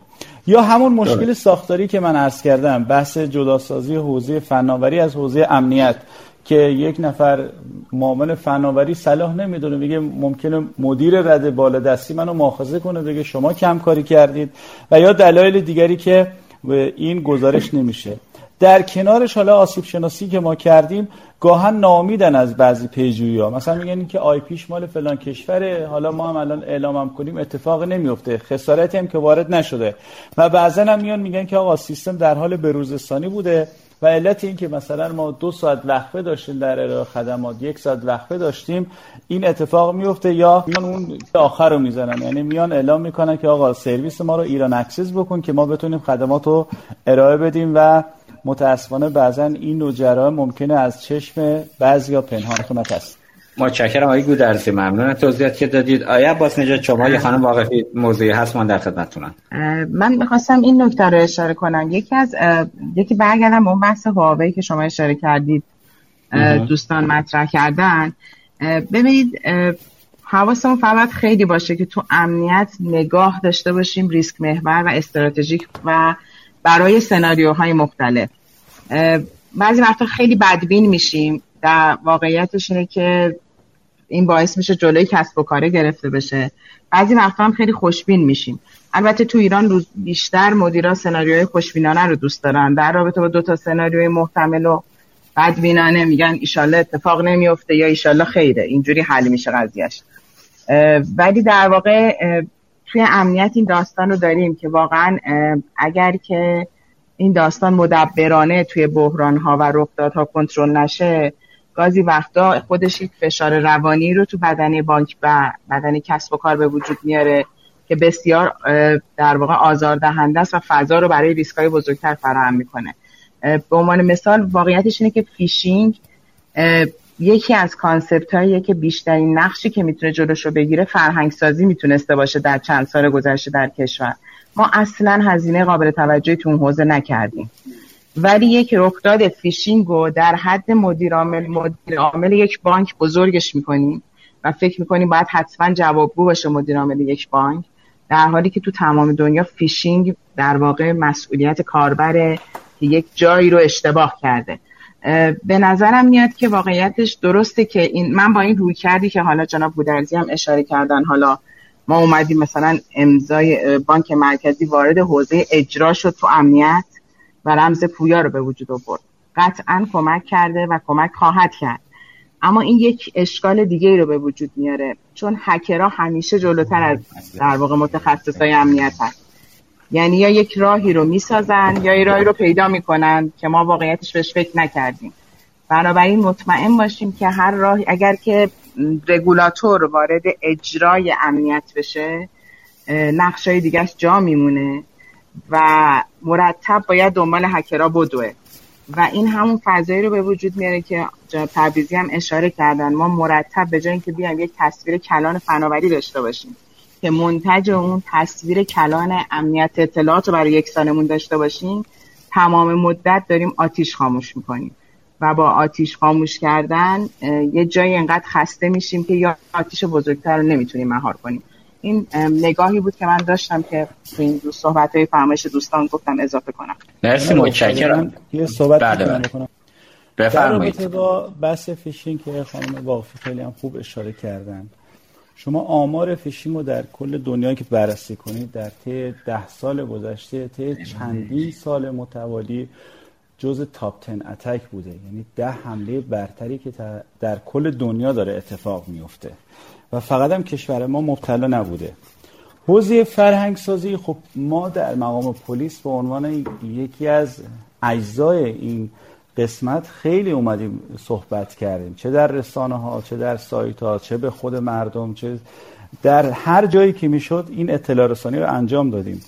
اما دوستانی که الان مخاطب بنده هستند و در این میزه گرد حضور دارن شاید خودشون هم بشناسن ما تعداد زیادی شاکی داشتیم پولشون رفته بود خودشون بانکی بودن. یعنی فردی که خودش در حوزه بانکی داره کار می‌کنه فردی که در حوزه امنیت بانکی داره کار می‌کنه تومه فیشین کار ما قرار گرفته. مگه ما چند نفر از مردم رو می‌تونیم بکنیم متخصص فناوری که این اتفاق نیفته؟ چون هکرها و متهمین از شگردهای خاصی دارن استفاده می‌کنن. بله یک بخشش به کاربر برمیگرده. ولی واقعا شگردهایی که دارن استفاده می‌کنن شگردهایی که افراد فنی هم دارن به دامشون میفتن ما شاید نشه اسم برد ولی اگه اسامی افرادی که در حوزه بانکی هستن من اسامیشون یه سریشون تو ذهنم بیارم خدمت شما شاید خیلی از شما بشناسید. فیشینگ شده بودن. پس بنابراین با در نظر گرفتن زیر ها و موضوعاتی که در وضعیت بانکداری کشور ما بود چاره جز بحث اوتیپی نبود و خدا رو شکر تا الان هم موفق بود. حالا بعدا به قول ایشون ممکنه که اتفاقات دیگه هم بیفته ولی تا این لحظه خیلی جلوی این جرامو گرفته و فاز بعدیش هم اگه انشالله اجرایی بشه قطعا اقدام پیشگیرانه مناسبتری انجام خواهد شد. مرسی گودرزیت توضیح که دادید. ما آقای شریفیان رو روی خط داریم. حتی من دقیق ایشون رو نمی‌شناسم. خواهشم اینه که ابتدا خودشون رو کامل معرفی کنن. یه سوالی در حوزه محصولات بومی از آقای عباس نژاد دارن. در خدمت شما هستیم آقای شریفیان. بفرمایید. من عرض می‌کنم خدمت دوستان. الان صدام خوب شده؟ شد. بله بله الان خوب شد بفرمایید. من خدمت شما از کنم که یکی از فعالین در حوزه امنیت هستم. حالا سوالی که داشتم از آقای دکتر عباس نژاد این هستش که کنید الان مثلا محصولات مدرن دنیا مثلا مثل سیسکو HP و تمامی محصولات امنیتی. خب اینها همه همه جوره و هر لحظه دارن باگ میدن و اصلا از این هم هیچ ابایی ندارن و باگشون ارائه میدن و مدتی بعد خب patch اون باگ هم در واقع ارائه میدن و یه پشتیبانی بسیار خوبی داره. الان ما تو محصولات بومی که تک دارن استفاده میشه تو کشور ما اصلا هیچ باگی از اینها تو reference های دنیا نمی‌بینیم. من سوال من اینجاست آیا اصلا این محصولات ما هیچ باگی نداره؟ یا اصلا سازوکاری برای در واقع استخراج باگ برای پیدا کردن اون vulnerability آسیب پذیری ها و اعلامش و patch کردنش وجود نداره؟ من ممنون میشم آقای عباس نژاد در این خصوص توضیح. مرسی آقای شریفیان ممنونم. آقای عباسی در خدمتتون هست آقای شریفیان خیلی ممنون از سوالتون. سوال خیلی بجایی محصولات سیسکو HP اوراکل هر روز ازشون باگای زیادی می‌بینیم. فکر می‌کنم که دو روز پیش 220 تا آسیب پذیری روی اوراکل patch شد. یعنی در یک زمان 220 تا آسیب پذیری اوراکل داشته خب اگه اوراکل و سیسکو و HP اینقدر آسیب پذیری دارن مگه میشه که اون چیزی که ما تولید می‌کنیم آسیب پذیری نداشته قطعا آسیب پذیری داره. چرا در دنیا آسیب پذیریاش اعلام نمیشه؟ ببینید به طور کلی شما روی یه محصول که تعداد کاربر خیلی کمی داره اگه آسیب پذیر رو پیدا بکنید حتی database های مثل CVE که common vulnerabilities and exposures هستن هم آسیب پذیری شما رو به دلیل اینی که محصول محصول common ی نیست و همه جای دنیا استفاده نمیشه publish ش نمی‌کنن که خب این محصول خیلی استفاده نمیشه علت اینی که شما آسیب پذیری محصولات ایرانی رو نمی‌بینید این که این محصولات در هیچ جای دیگر دنیا استفاده نمی‌شوند و فقط در کشور ما در مقدار محدود دارن استفاده میشن. پس اصلا کسی محصول رو ندارد که تست امنیتیش بکنه به جز اونایی که حالا آیا در کشور خودمون سازوکاری وجود دارد برای اینی که شرکت های امنیتی یا محصولات حوزه فناوری به طور کلی آسیب پذیریاشون مشخص بشه. ببین سازوکاری که براش هست. خیلی برنامه های متعددی در کشور ما وجود داره که ما برای پیدا شدن یک باگ به اون کسی که research کرده و باگ رو پیدا کرده جایزه میدیم که بهشون میگن برنامه bug bounty و بهشون میگیم که مثلا فرض کنید اگر هر آسیب پذیر روی محصول پیدا کردید به این روش ما بهتون جایزه میدیم و اجازه دارن به صورت پابلیکلی محصول رو تست بکنن و باگاش رو بگن. من شخصا در مورد محصولات بومی امنیتی کشور خودمون چند مورد نمونه دارم که باگ مشخص شده بانکی شده و مشکل هم رفت شده و به همه کسایی که استفاده می‌کردن هم در واقع پچش داده شده. ولی علتش اینه که در دنیا نمی‌بینی که خب محصول در دنیا وجود نداره دیگه پس researcher غیر ایرانی عملا نمی‌بینن. مرسی متشکرم. آقای عباس نژاد من یه سوال در حوزه ATM از شما بپرسم. ما خیلی از ATM های کشور همچنان داره از ویندوز XP استفاده می‌کنه و خب می‌دونید که ویندوز XP دچار مسائل امنیتی بسیار و مسیرهای مختلفی برای رخنه کردن بهش وجود داره. ولی همچنان راه حل مشخصی به دلیل احتمالا هزینه بالای نوسازی و تشخیص کردن ATM ها هنوز اتفاق جدی روی این مبحث نشده. آیا عباس نژاد هیچ راه حل دیگه برای رفع این دغدغه ها با هزینه کمتر وجود نداره. ما بتونیم شبکه ATM کشور رو اون بخشی که دچار مسئله هستش رو حلش کنیم. ببین من اول یه مقدمه بگم در موردش بعد بپردازم به ATM فکر بله. که بانک جاییست که با کلمه ریسک به طور کلی خیلی مستقیم ارتباط داره و همه چیز رو ریسک بیست نگاه می‌کنه. چون اصلا یه وامی که به یه مشتریش هم میده risk based بهش نگاه می‌کنه. و کلی framework ریسک مثل بازل وجود داره که بانک بر اساسش تصمیم می‌گیره که چه کار بکنه و چطوری حرکت. تو حوزه امنیت سایبری هم همیشه راهکار مقابل نیستش که یه کنترل امنیتی بذاریم ریسک رو به صفر برسونیم. ریسک رو در حد قابل قبول قبولش می‌کنه پس بانک اصولا risk based نگاه می‌کنه به هر مسئله ای و اگر ریسکش با یک کنترل امنیتی در حد قابل قبول بود ریسکش رو میپذیره. باز یه ترم دیگه در حوزه امنیت سایبری داریم به اسم ROSI Return on Security Investment. یعنی که از این سرمایه گذاری امنیتی که می‌کنم برای پیاده سازی یک کنترل امنیتی چقدر منافع برام به وجود؟ در مورد ATM حالا مشخصا به اشاره کردید و ویندوز XP حالا سیستم عامل های obsolete شده قدیمی که داره استفاده میشه. ببینید یه راهکار اینه که خب سیستم عاملش بروز بشه. مثلا اگه قرار ویندوزی استفاده بشه ویندوز 10 استفاده بشه روش. حالا موقعی که می‌خواد ویندوز 10 استفاده بشه طبیعتا یکی از نیازمندی ها اینه که سخت افزارش هم تغییر بکنه. موقعی که می‌خواد سخت افزار پای کامپیوترش تغییر بکنه احتیاجه که یک تعدادی سخت افزار accessory دیگه جانبی که وجود داره اونها هم تغییر بکنن. که خب طبیعتا هزینه های زیادی برای بانک به وجود بیاد. آیا این تنها راهکاره؟ نه واقعا این تنها راهکار نیست. ما یک فرایندی رو داریم به اسم فرایند ایمنسازی یا hardening یا قوی کردن یک سیستمی که می‌خوایم ازش کاربری داشته باشیم. بالاخص در حوزه شبکه بانکی برای کامپیوترهایی که single task کامپیوتر مثل کامپیوتری که تو ATM داره استفاده میشه و قرار نیست کارهای دیگری به جز اون یه کار مشخص انجام بده راهکارهای هاردنینگی هم وجود داره. که می‌تواند ریسک رو در حد قابل قبول بیاره. طبیعتا هزینهش از اینه که ما بریم نمی‌دونم هزار دلار دو هزار دلار برای ATM خرج بکنیم هزینه کمتری هم خواهد داشت ولی باید کاملا مهندسی بشه تمام ریسکاش در بیاد نسبت به ریسکاش فکر بشه. برای هر مشکلی که وجود داره کنترل امنیتیش وجود داشته باشه. برای این بشه از یک سیستم پایه‌تری هم استفاده کرد به حتی یک سیستم عاملی که base خود سیستم عامل آسیب پذیره بشه مشکلاتش رو به گونه حل کرد که حتی اگه مشکل امنیتی هم براش اتفاقی افتاد ریسکی رو در حد ریسک قابل قبول برای بانک ایجاد بکنی که مشکلی به وجود نیاد. مرسی. که خوبه که بقیه دوستانم در این مورد نظراتشون رو بگن. شاید ما نظراتون با هم دیگه متناقض بشه. بله من خانم واقفی رو تو همین موضوع خواستم همین سوال رو بپرسم. خانم واقفی تو این موضوعات واقعا هیچ ریسکی پذیرفته شده نیست؟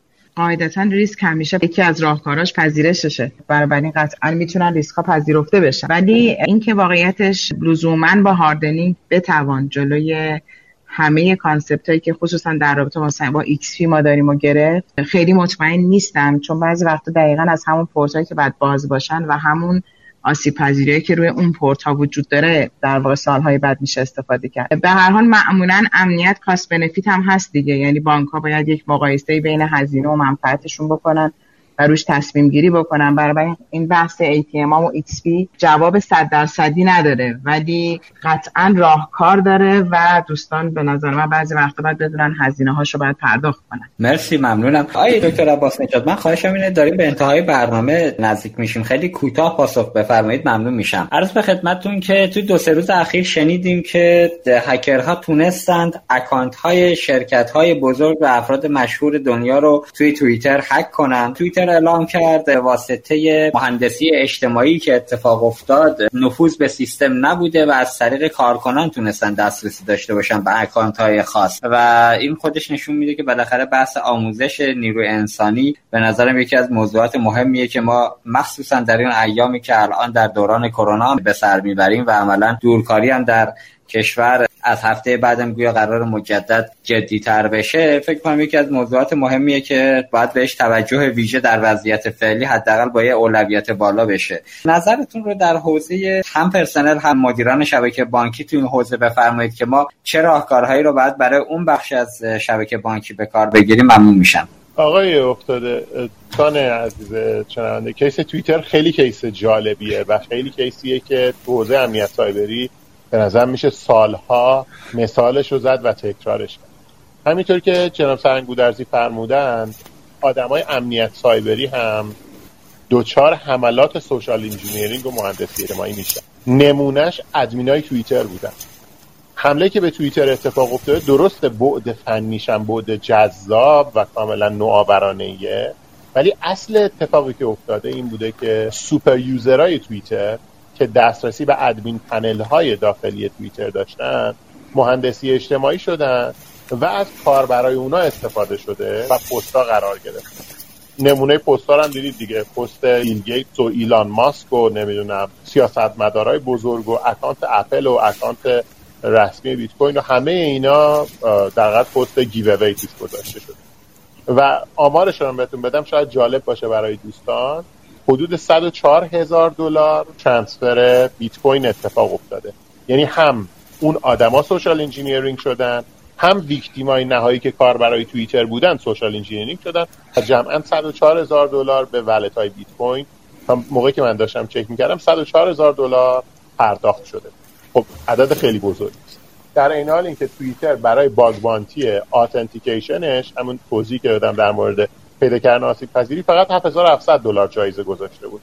یعنی کسی که اینجا اومده و این bug رو مورد سوء استفاده قرار گرفته به جای اون 7700 دلاری که توییتر جایزه گذاشته بود 104000 دلار تا اون موقع تونسته بود. خب پس بحث social engineering جدیه آموزشش جدیه و مسئله بعدی اینه که اینجا نقطه است که super user ها که تو شبکه بانکی هم زیاد هستن که دسترسی های بسیار متعددی دارن. که ممکنه مدیران شبکه بانکی باشن ممکنه کارشناسان شبکه بانکی باشن و ممکنه شرکت های پیمانکاری باشن که دسترسی های خیلی جدی به database ها به سیستم عامل های خیلی مهم به زیر ساخت های حیاتی مثل سیستم های virtualized ی که توی همه بانک ها الان خیلی وجود داره به اینا دسترسی دارن. موقع دورکاری هم اتفاق میفته خب دسترسیشون از راه دوره و مسائل جدی اولین راهکار اینه که آگاهی رسانی و آموزش امنیت سایبری برای این آدما خیلی خیلی خیلی جدی بهش توجه بشه. متاسفانه خیلی بی توجهیم تو شبکه بانکی به این مسئله. و خیلی راحت ازش میگذریم. و معمولا موقعی که اتفاقی هم میفته مدیران شبکه بانکی مثل فاجعه چرنوبیل انکارش می‌کنن. میگن اصلا اتفاقی نیفتاده. ایمپکتش خیلی کمه. اولش این اتفاق میفته و بعدا تازه می‌فهمن چه مشکلات بزرگی به وجود آمدن. پس اولین راهکارمون اینه که آموزش و آگاهی رسانی رو فقط بکنیم. بالاخص در شرایط کرونا و شرایط دورکاری این مسئله بسیار جدی تر میشه. و مسئله دوم اینه که راهکارهای تکنولوژیک هم وجود داره برای اینی که دسترسی super user به سامانه های اصلی بانک ها کنترل های زیادی براش اتفاق بیفته. مثلا privilege access manager ها یا privilege access workstation ها جزء راهکارهای فنی است که خب دوستان فنی حتما پیشنهادش خواهند داد. برای دسترسی به در حقیقت سیستم های بسیار حساس شبکه بانکی که باید حتما ازشون استفاده بشه برای اینکه مشکل امنیتی به حداقل برسه. ولی case توییتر نشون میده که این اتفاق در تویتر افتاد. پس ممکنه در شبکه های دیگه هم به راحتی بیفته و به هر حال انسان ها در حوزه امنیت سایبری ضعیفترین حلقه زنجیر هستند و بیش از همه ممکنه مورد حمله قرار بگیرن. پس باید حواسمون خیلی جمع باشه. و کنترل های لازم رو در این حوزه حتما داشته باشیم. مرسی آقای عباس نژاد. لطف کنید آقای دکتر من آخرین سال رو هم از شما بپرسم و بعدش هم جنبندی بفرمایید. رسیدیم به انتهای برنامه. از دیدگاه حضرت علی در موضوع امنیت سایبری در سازمان بانک ها چه مقامی رو مسئول می‌دونید؟ چه کسی باید پاسخگو باشه؟ من سالهای زیادی تو حوزه امنیت سایبری بانکی دارم کار می‌کنم و خب هم با کارشناس های حوزه بانکی خیلی دوست بودم و دوست هستم. هم به طبع اتفاقاتی که در حوزه بانکی افتاده با مدیران فناوری اطلاعات و مدیران ارشد و هیئت مدیر و مدیر عامل بانک ها صحبت. ببینید به نظر من با بلوغ امروز هم فکر می‌کنم که اصلی ترین مسئول امنیت سایبری در یک بانک مدیر عامل و هیئت مدیرن.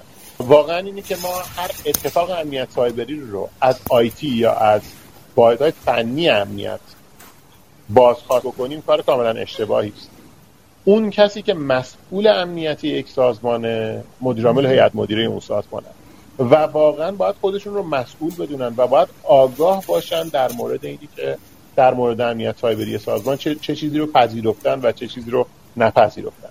من خیلی خوشحالم. آقای دکتر تبریزی اومدن رو خط. ما باشون صحبت کردیم در مورد بحث امنیت سایبری. ایشون از مدیران ارشد بانکی بودن که خیلی فعالانه وارد حوزه امنیت ما واقعا چنین انتظاری رو از مدیران ارشد حوزه بانکی داریم. از مدیرعامل از هیئت مدیره و از معاون فناوری اطلاعات بانک. اینها افرادی هستند که باید امنیت سایبر به عنوان یکی از ابعاد تحول دیجیتال در یک بانک بپذیرند براش وقت بذارن. من قبول دارم امنیت سایبری مسائل پیچیده ای داره مسائل نگران کننده ای داره ولی همچنان که ما در مورد منابع مصارف یک بانک نگرانی و در مورد سایر ریسک های بانک نگرانیم با عنوان مدیران ارشد شبکه بانکی باید نگران امنیت سایبری بانکمون هم باشیم. پس باید بهش خیلی جدی فکر بکنیم و در لول در سی لول بانکی حتما به امنیت سایبری پرداخته بشه. و در موردش فکر بشه و به راهکارهاش هم توجه بشه و در نهایت براش وقت گذاشته بشه برای اینکه بتونیم ایشالله امن باشیم و بانک با قابلیت اعتماد بیشتری برای هموطنانمون ممنونم آقای دکتر عباس نجات خیلی محبت کردی. جناب سرنگ گودرزی در جنبندی پایانی من سال آخر را هم از شما بپرسم و شما هم جنبندی بفرمایید. آیا برای امنیت سایبری شبکه بانک ها و شرکت های وابسته شون شما به عنوان کسی که تو دستگاه پلیس دارید کار می‌کنید نگران هستید یا خیر؟ بله.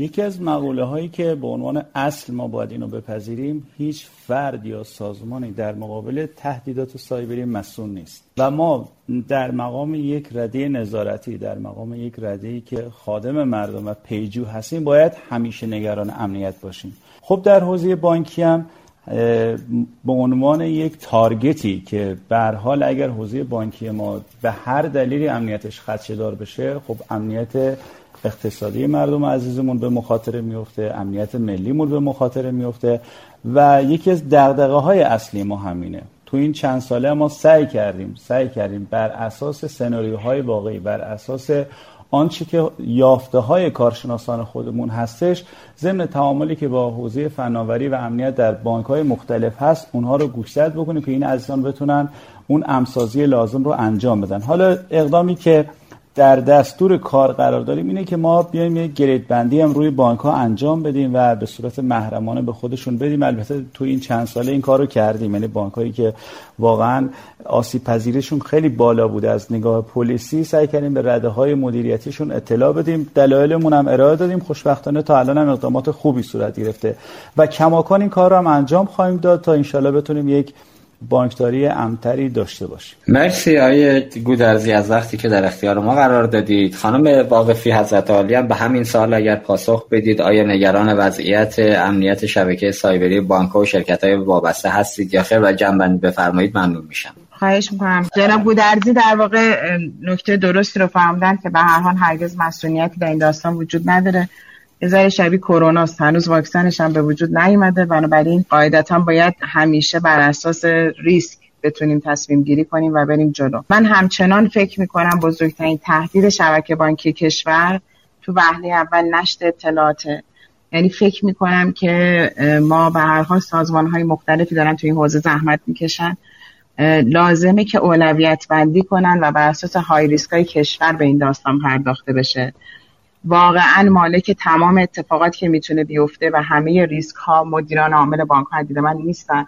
بعضیاش بسیار بالاتر از این در واقع مقامات بانکی هستش و لازمه که در سطح کلانتری در کشور کسی مسئولیتشون رو بپذیره. اتفاق دیگه ای که می‌خوام روش در واقع تاکید کنم این بودش که امنیت جدا از سرویس و محصول نیست. باز بدونیم که در واقع در کل اون حوزه باید بهش توجه کنیم. و مهمتر از همه این که واقعا نیرو انسانی یکی از پاشن آشیلای امنیت اطلاعات تو کشوره که ما متاسفانه متخصصین خوب تعداد محدود داریم متخصصین خبره در واقع خصوصا در قسمت فنیش. و اینها احتمال مهاجرت از دست دادنشون هم زیاده. بنابراین به عنوان جانشینی نیرو انسانی باید یک فکر جدی بشه. یه بحثی هم که امروز اشاره نشد ولی تو امنیت خیلی مهمه بحث بی سی پیه ما واقعیتش تو شبکه بانکی نمی‌دونم جواب این سوال رو چقدر داریم که اگر دیتا سنترهای اصلیمون از دست بدیم واقعا با اطمینان بالا بتونیم در جای دیگه ای سرویس بدیم. که فکر می‌کنم این هم واقعا جز اون های ریسکاییه که باید توجه کنیم. به حال از وقتی که جناب علی در اختیار ما قرار دادید و وقت دوستان که لطف کردند و ما در خدمتشون خواهش می‌کنم متشکر از وقتی که شما و سایر مهمانا در اختیار ما قرار دادید. در انتها مجددا از مدیران گروه فناوران هوشمند بهسازان فردا بابت حمایتشون از این برنامه تشکر ویژه می‌کنم. امیدوارم این شرکت بتواند مسیرهای موفقیت خودش را همچون گذشته طی کنه. امیدواریم که تونسته باشیم در این میزه گرد سریح با جناب سرهنگ داوود معظمی گودرزی رئیس پلیس فتای تهران بزرگ سرکار خانم نوشافرین مومن واقفی مدیرعامل هلدینگ فناوری بانک تجارت تفتا آقای دکتر علی عباس نژاد مدیرعامل گروه شرکت های کهکشان به ابهامات پیشی روی رویکرد مدیریت امنیت. در تحول دیجیتال و موضوعات پیرامون هم پاسخ مناسب داده باشیم. مجددا از مهمانان برنامه به خاطر وقتی که در اختیار ما قرار دادن و به رسانه اصر پرداخت اعتماد کردن تشکر می‌کنم. از شنوندگان ویژه برنامه هادکست هم به خاطر همراهی همیشگیشون تشکر ویژه دارم. خواهش می‌کنم این برنامه رو به همکاران خودتون در شبکه بانکی معرفی کنید و نظراتتون رو از ما دریغ نکنید. روزگارتون سرشار از خوبی و مهربانی در پناه خدا باشید. رادیو اینترنتی اصر پرداخت.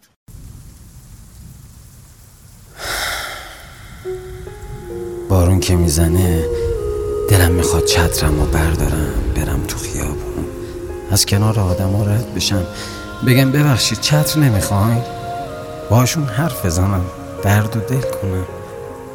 به خدا بارون که می‌زنه آدم تنها تنها تر میشه.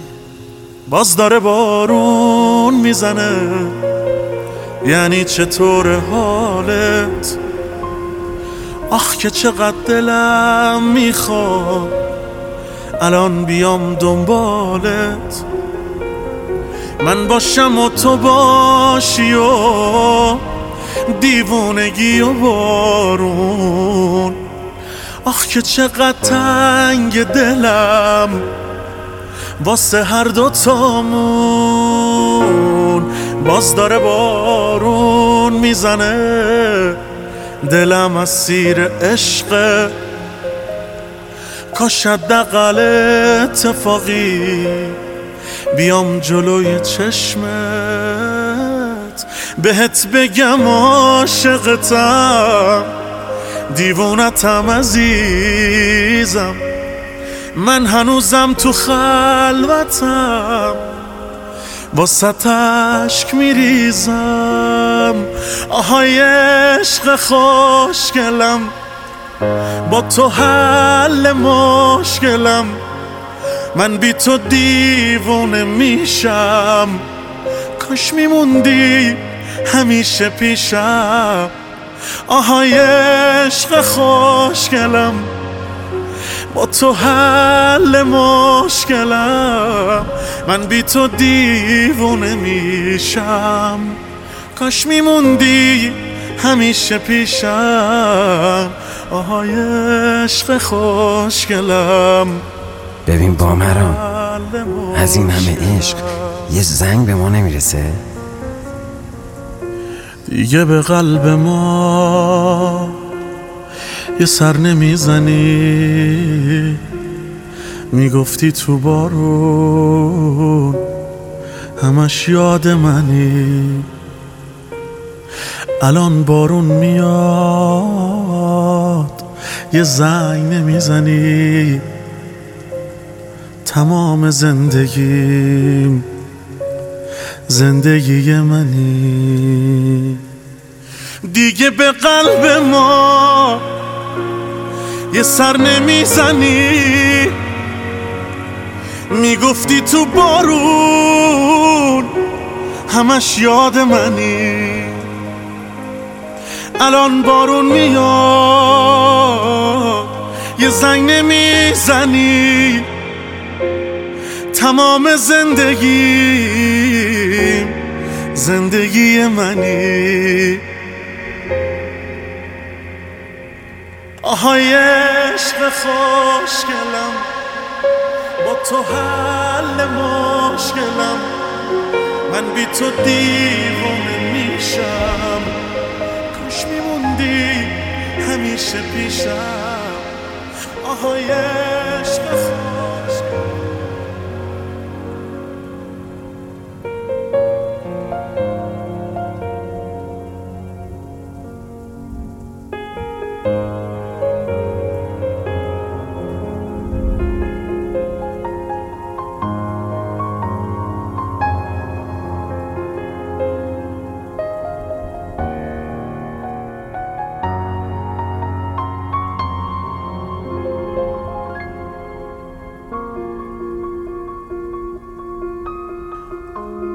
بارون زده دل تایم ماکت مسعود صادقلو حسن بابا دکلمه حسین سلیمانی.